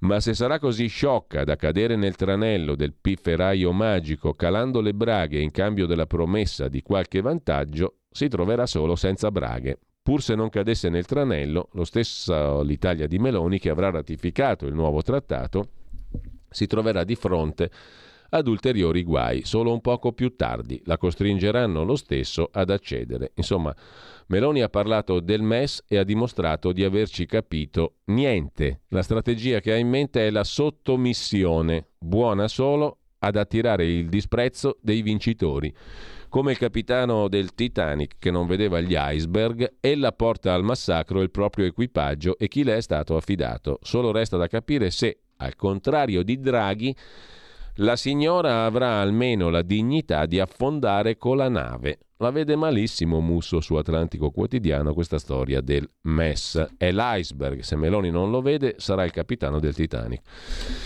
Intanto dal primo gennaio anche la Croazia adotta l'euro e i paesi soci salgono a 20. Zagabria, la Croazia, dà l'addio alla moneta nazionale dopo una corsa di 10 anni. Già chiesta l'adesione al MES. Il cambio l'adesione al MES di cui parlavamo poco fa. Il cambio è fissato a poco più di 7,53 cune, un sogno che si avvera, dicono dall'Europa. Dal primo gennaio la Croazia entra in Eurolandia e adotta la moneta unica dieci anni dopo l'ingresso nell'Unione Europea avvenuto nel 2013 con l'impegno di, di, guardare alla valuta dell'Unione come obiettivo. Si tratta del ventesimo paese dell'Unione Europea ad aderire all'euro, dopo Lituania, Lettonia, Estonia. L'iter era stato avviato dal governo croato nell'ottobre del 17. Un nuovo paese entra nel meraviglioso euro, la Croazia. Nel frattempo, venti di guerra lì vicino, nei Balcani. Belgrado ha schierato l'esercito al confine e Dagospia riprende la questione da Repubblica.it. La Serbia, insomma, ha schierato l'esercito al confine col Kosovo perché teme attacchi e aggressioni da parte della polizia kosovara alla minoranza serba che vive nel nord del paese. Tensione alle stelle, Stati Uniti e Russia guardano da dietro le quinte, da sempre il Kosovo, indipendente ma di fatto sotto l'egida della Nato, è un braccio di ferro per Washington e Mosca, storica alleata della Serbia. Sulla questione vi segnalo un'intervista sul sussidiario.net al generale Marco Bertolini, già comandante del comando operativo di vertice interforze e brigata Folgore in teatri di guerra vari, dalla Somalia appunto al Kosovo e all'Afghanistan. Il generale Bertolini afferma a sussidiario.net che una reazione della forza NATO farebbe saltare i Balcani. Il presidente serbo Vucic ha schierato l'esercito al confine con il Kosovo e la tensione è alle stelle. Rischia di saltare l'equilibrio dei Balcani. Sempre sul Kosovo, ieri è uscito sul sussidiario.net un altro articolo sulla prima condanna per crimini di guerra a Salih Mustafa, comandante dell'UCK imputata la prima condanna per reati di guerra il generale eh, della delegazione dell'UCK, Salim Mustafa, dovrà scontare 26 anni per detenzione arbitraria, tortura e omicidio. Molti avevano già definito lo Stato del Kosovo, nato dall'UCK, come uno Stato appunto di criminali di guerra, condotto da criminali di guerra a partire dal suo numero uno, il serpente dei Balcani, mh, mm, che è stato il presidente, il primo presidente kosovaro. Intanto, a proposito mh, mm, invece di politica internazionale, vi segnalo sulla verità di oggi l'articolo di Alessandro Darold sul mobiliere degli oligarchi. Di chi si tratta? Di Lanfranco Cirillo, italiano finito nei guai. In agosto era comparso il suo nome sui quotidiani come l'architetto di Vladimir Putin. Gli erano stati sequestrati 141 milioni di euro tra beni mobili e immobili. Mi interrogano e poi mi danno del latitante, dice il mobiliere degli oligarchi. Il 23 febbraio a Brescia è prevista la prima udienza del processo a Lanfranco Cirillo, definito dai media l'architetto di Putin. Voglio difendermi, ma sono bloccato a Mosca. I PM lo hanno sentito due volte. La giustizia italiana lo ritiene un fuggiasco.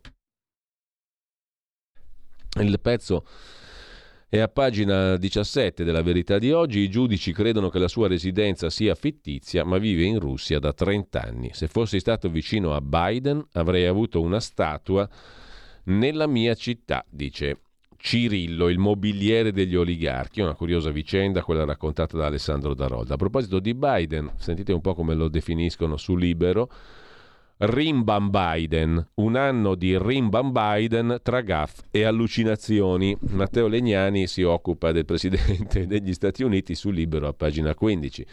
Quanti strafalcioni alla Casa Bianca, errori geografici, annunci deliranti, frasi rivolte a persone morte. Il presidente degli Stati Uniti, Rimbam Biden, ha inanellato una miriade di figuracce. Un giornale ha stilato la top 10 Digitando Biden gets lost, cioè si perde via, su Google, compare un video in cui il presidente non sa dove andare. Jackie sei qui? esclamò dal palco, ma la persona a cui si riferiva era morta mesi prima. Insomma, è un po' Rimban Biden, il presidente degli Stati Uniti. Sul eh, quotidiano Italia Oggi, vi segnalo la pagina dei commenti invece. Perché la sinistra è in crisi ovunque? Il pezzo è di Marino Longoni, direttore di Italia Oggi 7 la sinistra è in crisi ovunque perché ha abbandonato ceti e valori nei quali credeva. Il politologo invece, il professor Luigi Curini, si occupa dei politici belli. Ebbene, se sono belli hanno il 20% di probabilità in più di farcela. Per le elettrici la bellezza femminile pure conta di più. La bellezza è un fattore della politica.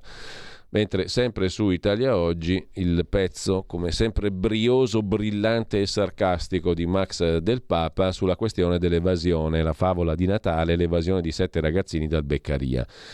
Carcere minorile milanese. È colpa dei secondini? No. Del direttore? No. Del prefetto? Del questore? Del ministro? Del Padre Eterno? Dell'America? Della Nato? E anche della NASA? Scrive Max del Papa.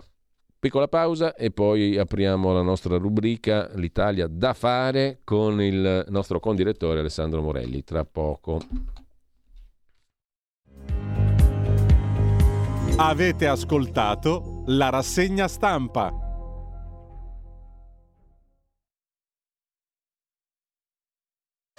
Un nuovo modo per sostenere la tua radio. Visita radiolibertà.net. Ti basta un clic e potrai versare il tuo contributo volontario direttamente online. Potrai donare con ogni tipo di carta di credito, anche prepagata. Ti aspettiamo online su radiolibertà.net. Sostieni la tua radio con il tuo contributo volontario. Radio Libertà. La tua radio. Diamo voce alla nostra gente.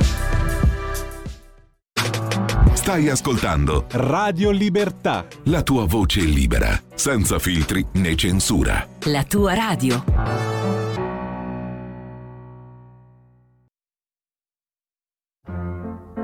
Va ora in onda L'Italia da fare. Il punto sulla politica economica con Alessandro Morelli.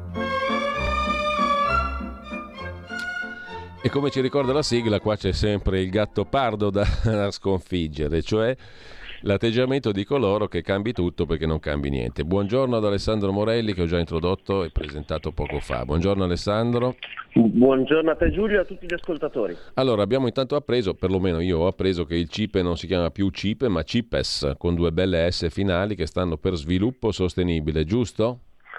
Sì, sì, oramai da tempo a dire la verità. ecco, io sono arrivato in ritardo perché ero rimasto alla vecchia definizione, ma la questione non è nominale, la questione è sostanziale, proprio di questo questa rubrica, grazie alla tua presenza, si vuole occupare, cioè di cosa succede eh, quando si parla di politica economica. Non sono numeri astratti, o meglio non dovrebbero esserlo, Ne abbiamo letti alcuni anche stamani, eh, per esempio mi riferisco ai 4 miliardi 550 milioni stanziati per opere che hanno a che fare con la viabilità, se non vado errato.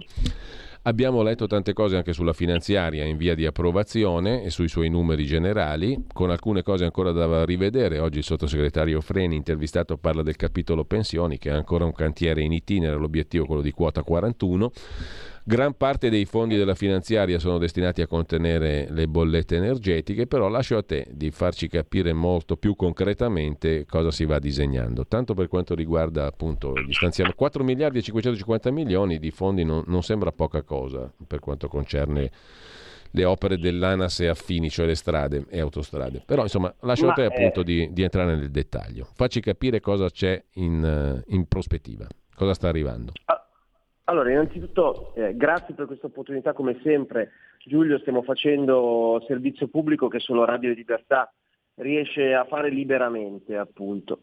Allora, eh, sostanzialmente ieri è stato approvato in una riunione del CIPE, che è il CIPES, bravissimo, che è il eh, Comitato Interministeriale, eh, questo eh, importante eh, aggiornamento del contratto di programma tra il Ministero delle Infrastrutture e dei Trasporti, che insomma sappiamo essere eh, molto legato eh, al lavoro che gli esponenti della Lega hanno fatto e stanno facendo eh, in questi anni, eh, con eh, ANAS. Questo cosa significa? Che ANAS purtroppo per, preced- per, le precedenti gestioni non era stato in grado di eh, mettere a terra investimenti molto importanti per il Paese, parliamo di 4 miliardi e mezzo, hai fatto bene a ricordarlo, e che sono destinati appunto alla realizzazione di nuove opere per 2 miliardi circa e alla ehm, possibilità di mantenere eh, infrastrutture già esistenti, quindi eh, tanto per dirci molto semplicemente per tappare o rifare il manto stradale nelle statali che sono eh, maggiormente ammalorate per 1 miliardo e 8. Questo significa eh, sostanzialmente migliorare la qualità della vita dei nostri concittadini che chiaramente su quelle strade vanno eh, abitualmente in maniera molto quindi in maniera molto, molto più sicura, dall'altra parte eh, investimenti per nuove infrastrutture che ancora una volta migliorano la qualità della nostra vita, perché se, eh, come un ragionamento che abbiamo già fatto, se ci impieghiamo meno tempo in maniera più sicura e più efficiente, essendo queste infrastrutture moderne, eh, per raggiungere il punto A con, eh, e il punto B, eh, molto semplicemente abbiamo del tempo da investire nelle nostre passioni, nella nostra famiglia, magari se siamo eh, dipendenti o abbiamo un'impresa eh, o liberi professionisti possiamo fatturare eh, quel, quel, tempo in più. Dunque per questa ragione eh, fare delle nuove infrastrutture molto semplicemente significa migliorare la qualità della vita di tutti noi. Quindi eh, questo è quanto abbiamo fatto con, ti dico la verità, una gran corsa perché eh, come sai il governo è in carica da due mesi circa, eh, io sono qui al Dipartimento da circa un mese e eh, quindi ora che la macchina, siamo riusciti a prendere possesso di questa macchina, abbiamo fatto una gran corsa e eh, francamente te lo devo dire, eh, va, va, è un po' fuori boda, però mm. Eh, ho trovato una, una, macchina al Dipartimento della Presidenza che veramente è stata non solo molto disponibile, ma eh, che ha lavorato alacremente anche chiaramente anche durante il periodo eh, natalizio per, eh, per, portare a casa questo risultato, che è un risultato che interessa, come dicevamo, il Ministero delle Infrastrutture, ma eh, soprattutto interessa il bene pubblico perché abbiamo parlato di importanti opere. Dall'altra parte ci sono 9 miliardi e 3 di investimenti per quanto riguarda il tema dell'agricoltura, quindi un, um, un ministero che afferisce all'esponente di Fratelli d'Italia Lollobrigida, ma sul quale chiaramente mm. noi siamo molto interessati perché come sappiamo il tema dell'agricoltura, inutile girarci troppo intorno, è, in generale dell'agroalimentare, è uno degli argomenti che è una delle eh, varie spine dorsali della nostra economia e quindi questi investimenti, ribadisco, 9 miliardi di euro che peraltro sono la quota italiana della PAC, la politica agricola comunitaria, quindi eh, che fanno da volano rispetto agli ulteriori finanziamenti che arrivano eh, dall'Europa. Non stiamo parlando di PNRR, non stiamo parlando di debito, stiamo parlando di investimenti che l'Europa normalmente fa proprio sul, te- sul settore agricolo nei vari paesi della, eh, della comunità. Ecco Alessandro, 9,3 miliardi in agricoltura, anche questa è una cifra che merita forse un piccolo approfondimento, no? perché non è mm, proprio ordinaria amministrazione, mi sembra, è una cifra che, che colpisce. Questi, questi, finanziamenti servono eh, chiaramente per andare a sostenere, investire eh, in settori che eh, diciamo possono essere anche di nicchia, perché tra questi 9 miliardi ti dico, ti dico una qualche chicca, perché poi mh, chiaramente eh, abbiamo studiato, ho dovuto studiare in questi giorni eh, tutta, tutto questo importante file e possiamo, potete benissimo immaginare se si parla di così tanti eh, finanziamenti quante siano le voci vengono, eh, sulle quali questi finanziamenti vengono indirizzati. Per esempio 12 milioni sono eh, indirizzati al settore dell'apicultura, che uno dice è chiaramente un settore di nicchia, 12 milioni su 9 miliardi chiaramente è pochissimo, eh, è, una, è, una, quota scusate, eh, minima, ma segnala come il nostro interesse, l'interesse del governo va, vada anche verso quei settori che sono sicuramente di nicchia, ma che permettono di comunque di avere alcune eccellenze a livello eh, nazionale ed internazionale. Ti faccio questo ulteriore, ti do questo ulteriore spunto eh, per il lavoro che eh, il CIPES ha fatto in, questo, in questi giorni, perché noi abbiamo approvato ieri una importante delibera che eh, insomma, eh, chiaramente all'opinione pubblica interessa, eh, interessa relativamente, ma un, è un dato invece che ehm, noi dobbiamo eh, rilevare perché mh, è una cosa eh, sulla quale ehm, non solo noi crediamo molto, ma che permette uno sviluppo del paese e della, dell'economia del paese anche in giro per l'Europa. Infatti dovete sapere che eh, in Italia esistono delle società pubbliche che danno eh, una sorta di copertura finanziaria per gli investimenti che le aziende italiane fanno all'estero, in paesi che diciamo eh, possono essere considerati o a rischio dal punto di vista economico o dall'altra parte possono comunque avere eh, delle, delle, avendo delle regole differenti rispetto alle nostre, eh, hanno delle, eh, diciamo dei profili eh, di criticità che possono appunto eh, far addirittura perdere gli investimenti. Sostanzialmente SACE e Simest hanno eh, questo compito. Eh, la eh, Cainarca SPA che intenda investire in un paese, per esempio in un paese africano, eh, avrà la possibilità, grazie alla scelta eh, del governo, di avere una copertura finanziaria eh, per assumere il rischio di andare in paesi che appunto possono essere anche rischiosi dal punto di vista economico.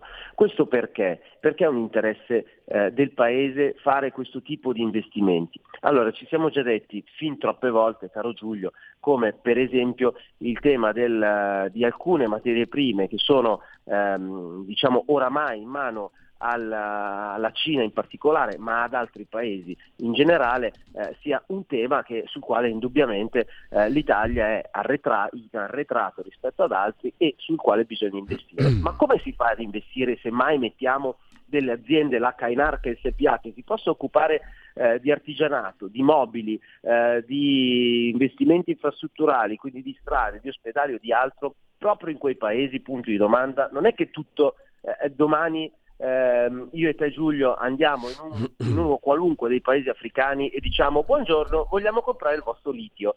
Beh, eh, capite che mm, insomma, diventa abbastanza complicato se ci sono altri paesi che que- nello stesso eh, momento eh, con le loro aziende stanno facendo importanti investimenti eh, in questi stati che oggi hanno e detengono eh, chiaramente la proprietà delle materie prime.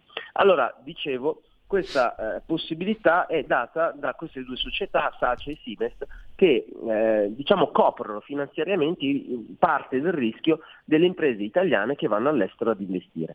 Questa è una cosa molto utile per il Paese perché da un lato gli investimenti poi eh, l'auspicio è che possano essere remunerativi e a quel punto chiaramente intanto non c'è stato bisogno alcuno della eh, copertura finanziaria da parte di queste due società, ma dall'altra parte c'è la possibilità chiaramente di far girare quelle economie, primo, quindi finalmente aiutiamoli a casa loro dando lavoro anche in quei paesi e dall'altra parte di creare ancora eh, nuova, eh, nuova, economia per, per, noi perché logicamente poi gli investimenti possono avere dei ritorni interessanti anche per noi, per eh, l'Italia.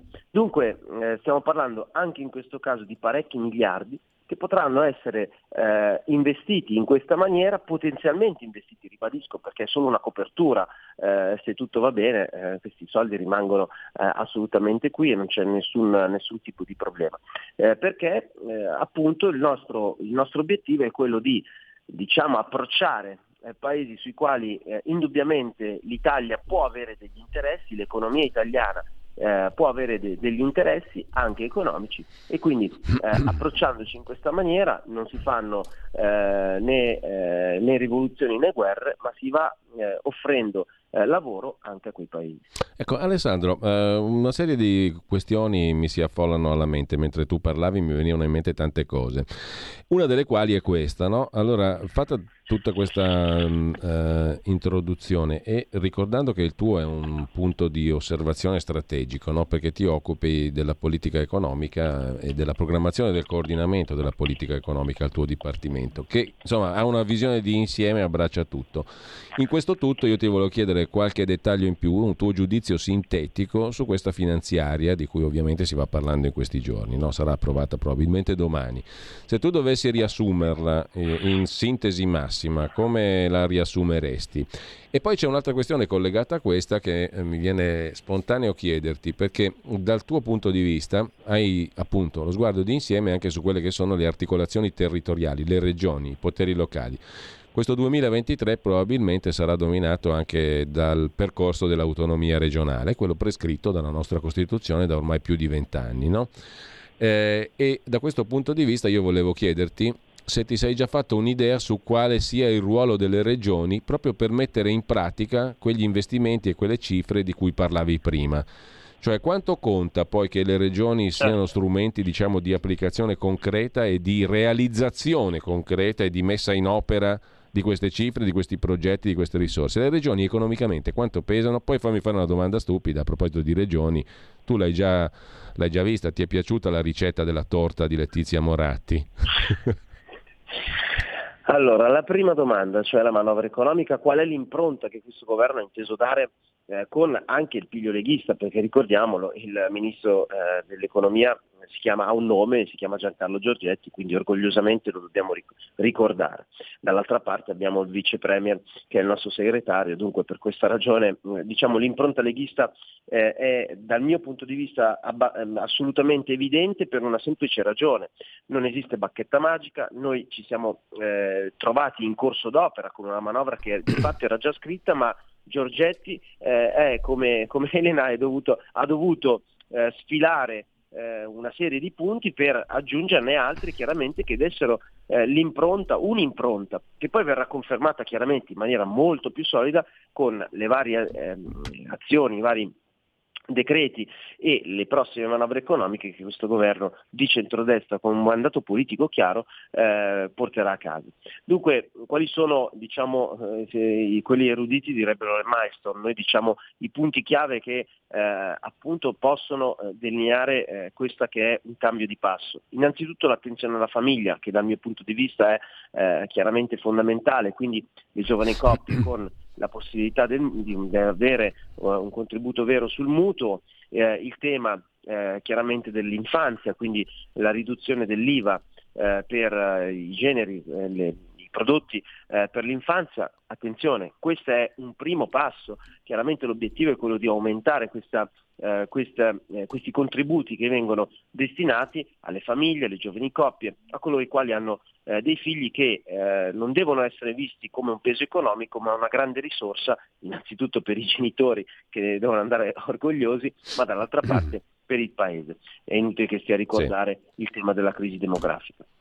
Dall'altra parte c'è eh, un forte indirizzo, un interessamento per quanto riguarda le partite IVA, eh, gli imprenditori, le imprese, coloro i quali danno il lavoro e, e eh, per il lavoro in generale e quindi il tema della flat tax fino a 85 mila euro, anche questo è un ulteriore passo verso i nostri obiettivi, il tema della eh, possibilità di scegliere eh, di uscire dalla legge Fornero e quindi di dare spazio anche eh, a giovani che possono essere occupati realmente. E infine, e questo mi va di ricordarlo, il tema del reddito di cittadinanza che cambia sostanzialmente perché per gli occupabili eh, non sarà più eh, così semplice avere eh, una, un assegno che eh, diciamo, eh, permette loro di evitare di andare a lavorare oppure, ancora peggio, di eh, evitare di andare a lavorare in maniera pulita ma di lavorare di fatto in nero, quindi diciamo sommando il reddito di cittadinanza e uh, un, uh, un, lavoro in nero. Eh, come facciamo? Mm. Lo facciamo molto semplicemente. Il, eh, ti ho citato prima i 4 miliardi e mezzo destinati ad ANAS, eh, dobbiamo ricordarci che un miliardo investiti in infrastrutture significano 17 mila posti di lavoro. Ecco, questo è il miglior modo per rispondere a chi ci dice ma come faranno eh, gli occupabili a sbarcare il lunario da luglio in poi? La domanda che ci viene è ma come facevano prima eh, che ci fosse il reddito di cittadinanza a sbarcare il lunario? Ma lasciando stare questa, che chiaramente qualcuno potrebbe definire una eh, becera eh, polemica, eh, noi abbiamo trovato la soluzione, cioè dando lavoro vero. Certo bisogna essere disposti eh, a lavorare, che è sicuramente un tema, eh, caro Giulio. Certo. Ehm, la, tua, la, tua, seconda domanda sì, riguarda... sulle regioni che riguardava le regioni eh, è un, un, aspetto che io sto eh, chiaramente testando mm. anche in questa posizione che come dicevi giustamente è privilegiata, l'avevo già toccato prima eh, da vice ministro alle infrastrutture, oggi qui. Eh, sostanzialmente devo, devo, dirti che eh, oggettivamente ci sono alcune regioni che sono sicuramente molto operative, che riescono a fare le cose non per bene, ma addirittura meglio rispetto a grandi, grandi strutture anche statali, ci sono regioni che sicuramente sono indietro rispetto a questo, a questo, argomento. Ora, la sfida deve essere una sfida di carattere generale. Noi siamo chiaramente per l'autonomia, ma è interesse dell'autonomia che le autonomie funzionino. E quindi scusate, scusami per il gioco di parole, però è un interesse anche eh, del Friuli, della Lombardia o dell'Emilia, della Toscana, che le cose funzionino anche in Sicilia, eh, in Sardegna o eh, in, in, Puglia, perché eh, è chiaramente un interesse di tutti. Maggiore autonomia si dà, maggiori sono le responsabilità, dall'altra parte però queste responsabilità sono responsabilità che comunque cadono anche sugli altri nostri concittadini.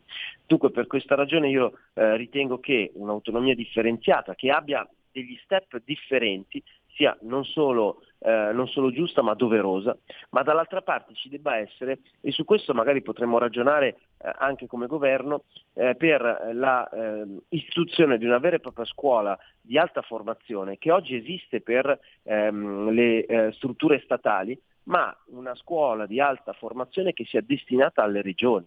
Eh, qui al CIPE, caro Giulio, io ho eh, intenzione di prendere forse te l'avevo già accennato, eh, una, una, fotografia che avevo scattato oramai qualche annetto fa. Eh, conoscerai, magari eh, per sentito dire se non ci sei mai stato, l'isola di Tenerife. Sì. È un'isola eh, spagnola eh, in, in, nell'Atlantico di fronte all'Africa, quindi assolutamente lontanissima eh, dall'Europa, ma eh, diciamo che è appunto un territorio europeo. Bene, a Tenerife devi sapere che è, un, è una, un'isola assieme a tutto la, l'arcipelago, eh, noto per la primavera tutto l'anno, cioè c'è una temperatura eh, primaverile durante tutto l'anno, ma sono isole sferzate dal vento e eh, sostanzialmente sono delle, delle, grandi rocce laviche eh, in mezzo al mare. Cosa ha fatto la, il governatorato eh, delle, delle, isole, ehm, di quelle isole? Sostanzialmente eh, hanno attraverso il contributo dei fondi europei hanno, a, annualmente eh, vanno a prendere il, la sabbia del deserto che sta di fronte a loro con delle chiatte e la riversano su queste isole che, ribadisco, sono delle rocce laviche e creano delle, delle eh, spiagge che non esisterebbero normalmente. Ora, perché ti faccio questo riferimento? Perché sono stati sì. in grado di utilizzare i fondi europei, eh, gli FSC e altri chiaramente, che anche noi abbiamo per eh, le nostre regioni, ma sono stati in grado di farlo per appunto creare delle eh, spiagge posticce, questo dobbiamo dire, su un, un, un, grande sasso di lava. Pensa a te che abilità e, e quindi mh, mm, io eh, appunto ironicamente prendo questa, questa, immagine, questa foto e la distribuisco all'interno dei nostri uffici. Perché? Perché noi dobbiamo avere, avere eh, questa best practice, quindi una, questa eh, buona, eh, buona pratica di eh, lavoro per l'utilizzo dei fondi europei. Poi lasciamo stare eh, che si sia utile o meno fare queste spiagge, perché è, è secondario que- nel ragionamento, ma loro riescono perfino a fare quello. Noi purtroppo, come ci siamo già detti eh, qualche volta, abbiamo fondi europei che non riusciamo ancora a spendere e quindi per questa ragione per alcune regioni, dal mio punto di vista, è assolutamente necessario, fondamentale che ci sia una scuola di alta formazione per eh, i propri funzionari perché si possano mettere a terra tutti questi investimenti che sono investimenti che non sono a favore di questa o quella regione, ma ribadisco sono a favore del Paese perché un migliore sviluppo di tutte le regioni permette chiaramente uno sviluppo armonico del Paese. Chiudo con la torta sì. eh, per dirti che sono, sono... Chi è che se la mangia quella torta lì? Sono, guarda, come sai, io nella mia esperienza politica ho vissuto una, a circa 30 anni un'esperienza bellissima in comune a Milano con l'allora sindaco Letizia Moratti. Mm. Quindi ammetto, faccio una doverosa premessa, eh, sconto quella che è stato un periodo, un periodo bellissimo della mia vita, trentenne, assessore un, del, del, comune, per noi, eh, almeno per me, del comune più importante d'Italia. Detto questo, quindi facendo questa dovuta tara, io sono letteralmente imbarazzato dal punto di vista comunicativo per quello che stanno facendo fare alla, alla candidata presidente di Regione Lombardia perché indubbiamente eh, diciamo, la necessità e eh, dal punto di vista comunicativo ribadisco che è il nostro lavoro, caro Giulio, capisco perfettamente come sia necessario e doveroso eh, per i consiglieri eh, di comunicazione de- della Moratti eh, diciamo renderla un po' più umana, renderla un po' più meno algida. Eh, vicina, mm. ecco, bravissimo, e far capire che non è proprio, o, o almeno far trasparire che non è proprio eh, quell'immagine di una manager eh, totalmente algida e fredda, eh, lontana dalla realtà della vita di tutti i nostri eh, nostre e dei nostri concittadini, cosa che vi, vi assicuro, la conosco molto bene, lei è così. Ma detto questo, eh, io sono imbarazzato perché eh, in comunicazione una delle regole base, come tu mi insegni, è quella che eh, non bisogna esagerare nel trasformarsi o nel far apparire cose che non sono vere, perché poi purtroppo eh, col tempo eh, la realtà viene sempre fuori. E quindi se non sei eh, capace di, di giocare a basket è inutile che eh, attraverso un video che posti sui social fai vedere che riesci a fare tre canestri, perché prima o poi qualcuno ti beccherà che non sei capace di giocare a basket. Quindi io mi auguro eh, tutto il bene alla persona che sarà costretta a mangiarsi con la torta. Faccio notare che la torta è senza zucchero, quindi non è così dolce, diciamo così. E dall'altra parte è molto corretta perché è tutto biologico, sia la farina, sia i frutti di bosco, insomma è correttissima, politicamente corretta. Meglio di così, diciamo, no? sì, guarda, si rende omaggio eh, al mainstream in tutti i modi. Eh, I grillini volevano aprire il Parlamento con una scatola di tonno. La Moratti ci vuole rifilare la torta bio senza, senza, senza zucchero. zucchero. E a, e a questo punto, boh, eh, fortunatamente noi sul cibo eh, rimaniamo più ruspanti, più ruspanti esatto. e ci esatto. piacciono i sapori più decisi, diciamo così. Allora Alessandro, sono le 9.25, io non ho tempo per introdurre due maxi argomenti, ma avremo modo di parlarne perché non si esauriscono qui anzi tre, perché mh, mm, parleremo magari una prossima volta di quanto pratico è il discorso PNRR, no? perché si sente spesso questa sigla e uno si domanda, ma in pratica cosa si fa con quei soldi? È debito, non è debito, si investe, non si fa? Dall'altra parte c'è anche il eh, punto sul MES, no? uh, che è lì come un fantasma che alleggia sullo sfondo. Si sottoscrive il MES ma non si usa col sangue, ha detto lo giuro Giorgia Meloni. Però se lo sottoscrivi, perché lo sottoscrivi? Qualcuno vede in questo già un pericolo. E poi c'è il tema sanità e la spesa sanitaria. E qui torniamo anche al discorso regioni. Sono tre cose che butto là un po' così in chiusura della nostra conversazione, ma avremo tutto il tempo per tornarci sopra. Intanto io ti ringrazio per questo focus sul settore strategico, quello che tu stai guidando, che è la politica economica, da quelle, dalla quale dipende il nostro futuro, c'è poco da fare perché gira e rigira, quello è un settore importantissimo. Grazie. E... Grazie, grazie a te Giulio, grazie chiaramente a tutta la grande squadra di Radio Libertà che anche in questo periodo di feste non solo ci tiene compagnia, ma ci informa e fa servizio pubblico. Grazie a tutti voi per l'impegno che tutti i giorni ci mettete veramente per una radio, una piccola, grande radio, come abbiamo sempre detto, che è nel cuore di tutti noi e che fa eh, la dovuta informazione. Complimenti, perdonami, eh, so che devi mandare la pubblicità, quindi sì, sarò brevissimo. Sì, sì. Complimenti per la campagna che avete fatto, che ha portato, grazie Guarda. a Dio, a dei, degli Guarda, lupus in fabula, Alessandro, perché è venuto qui a trovarmi adesso di nuovo. La cosa bellissima è che lo ha fatto appena è stato liberato, no? Andrea Costantino, stavi parlando di quello. Eh, appena ha messo piede a Malpensa alle 7 della mattina è venuto qua in radio a salutarci in diretta, ci ha dato una gioia incontenibile sabato mattina il 24 e adesso me lo ritrovo qua, quindi amici e amiche all'ascolto State Benissimo. all'ascolto perché ci facciamo un pezzo di diretta con il nostro fratello e amico Andrea Costantino. E allora buon, buone feste, buon anno chiaramente ad Andrea, Anche a te. tutta la squadra di Radio Libertà e ai nostri ascoltatori. Alessandro, grazie di cuore, buon anno anche a te. Poi ci risentiamo tra poco, settimana l'altra. L'anno prossimo.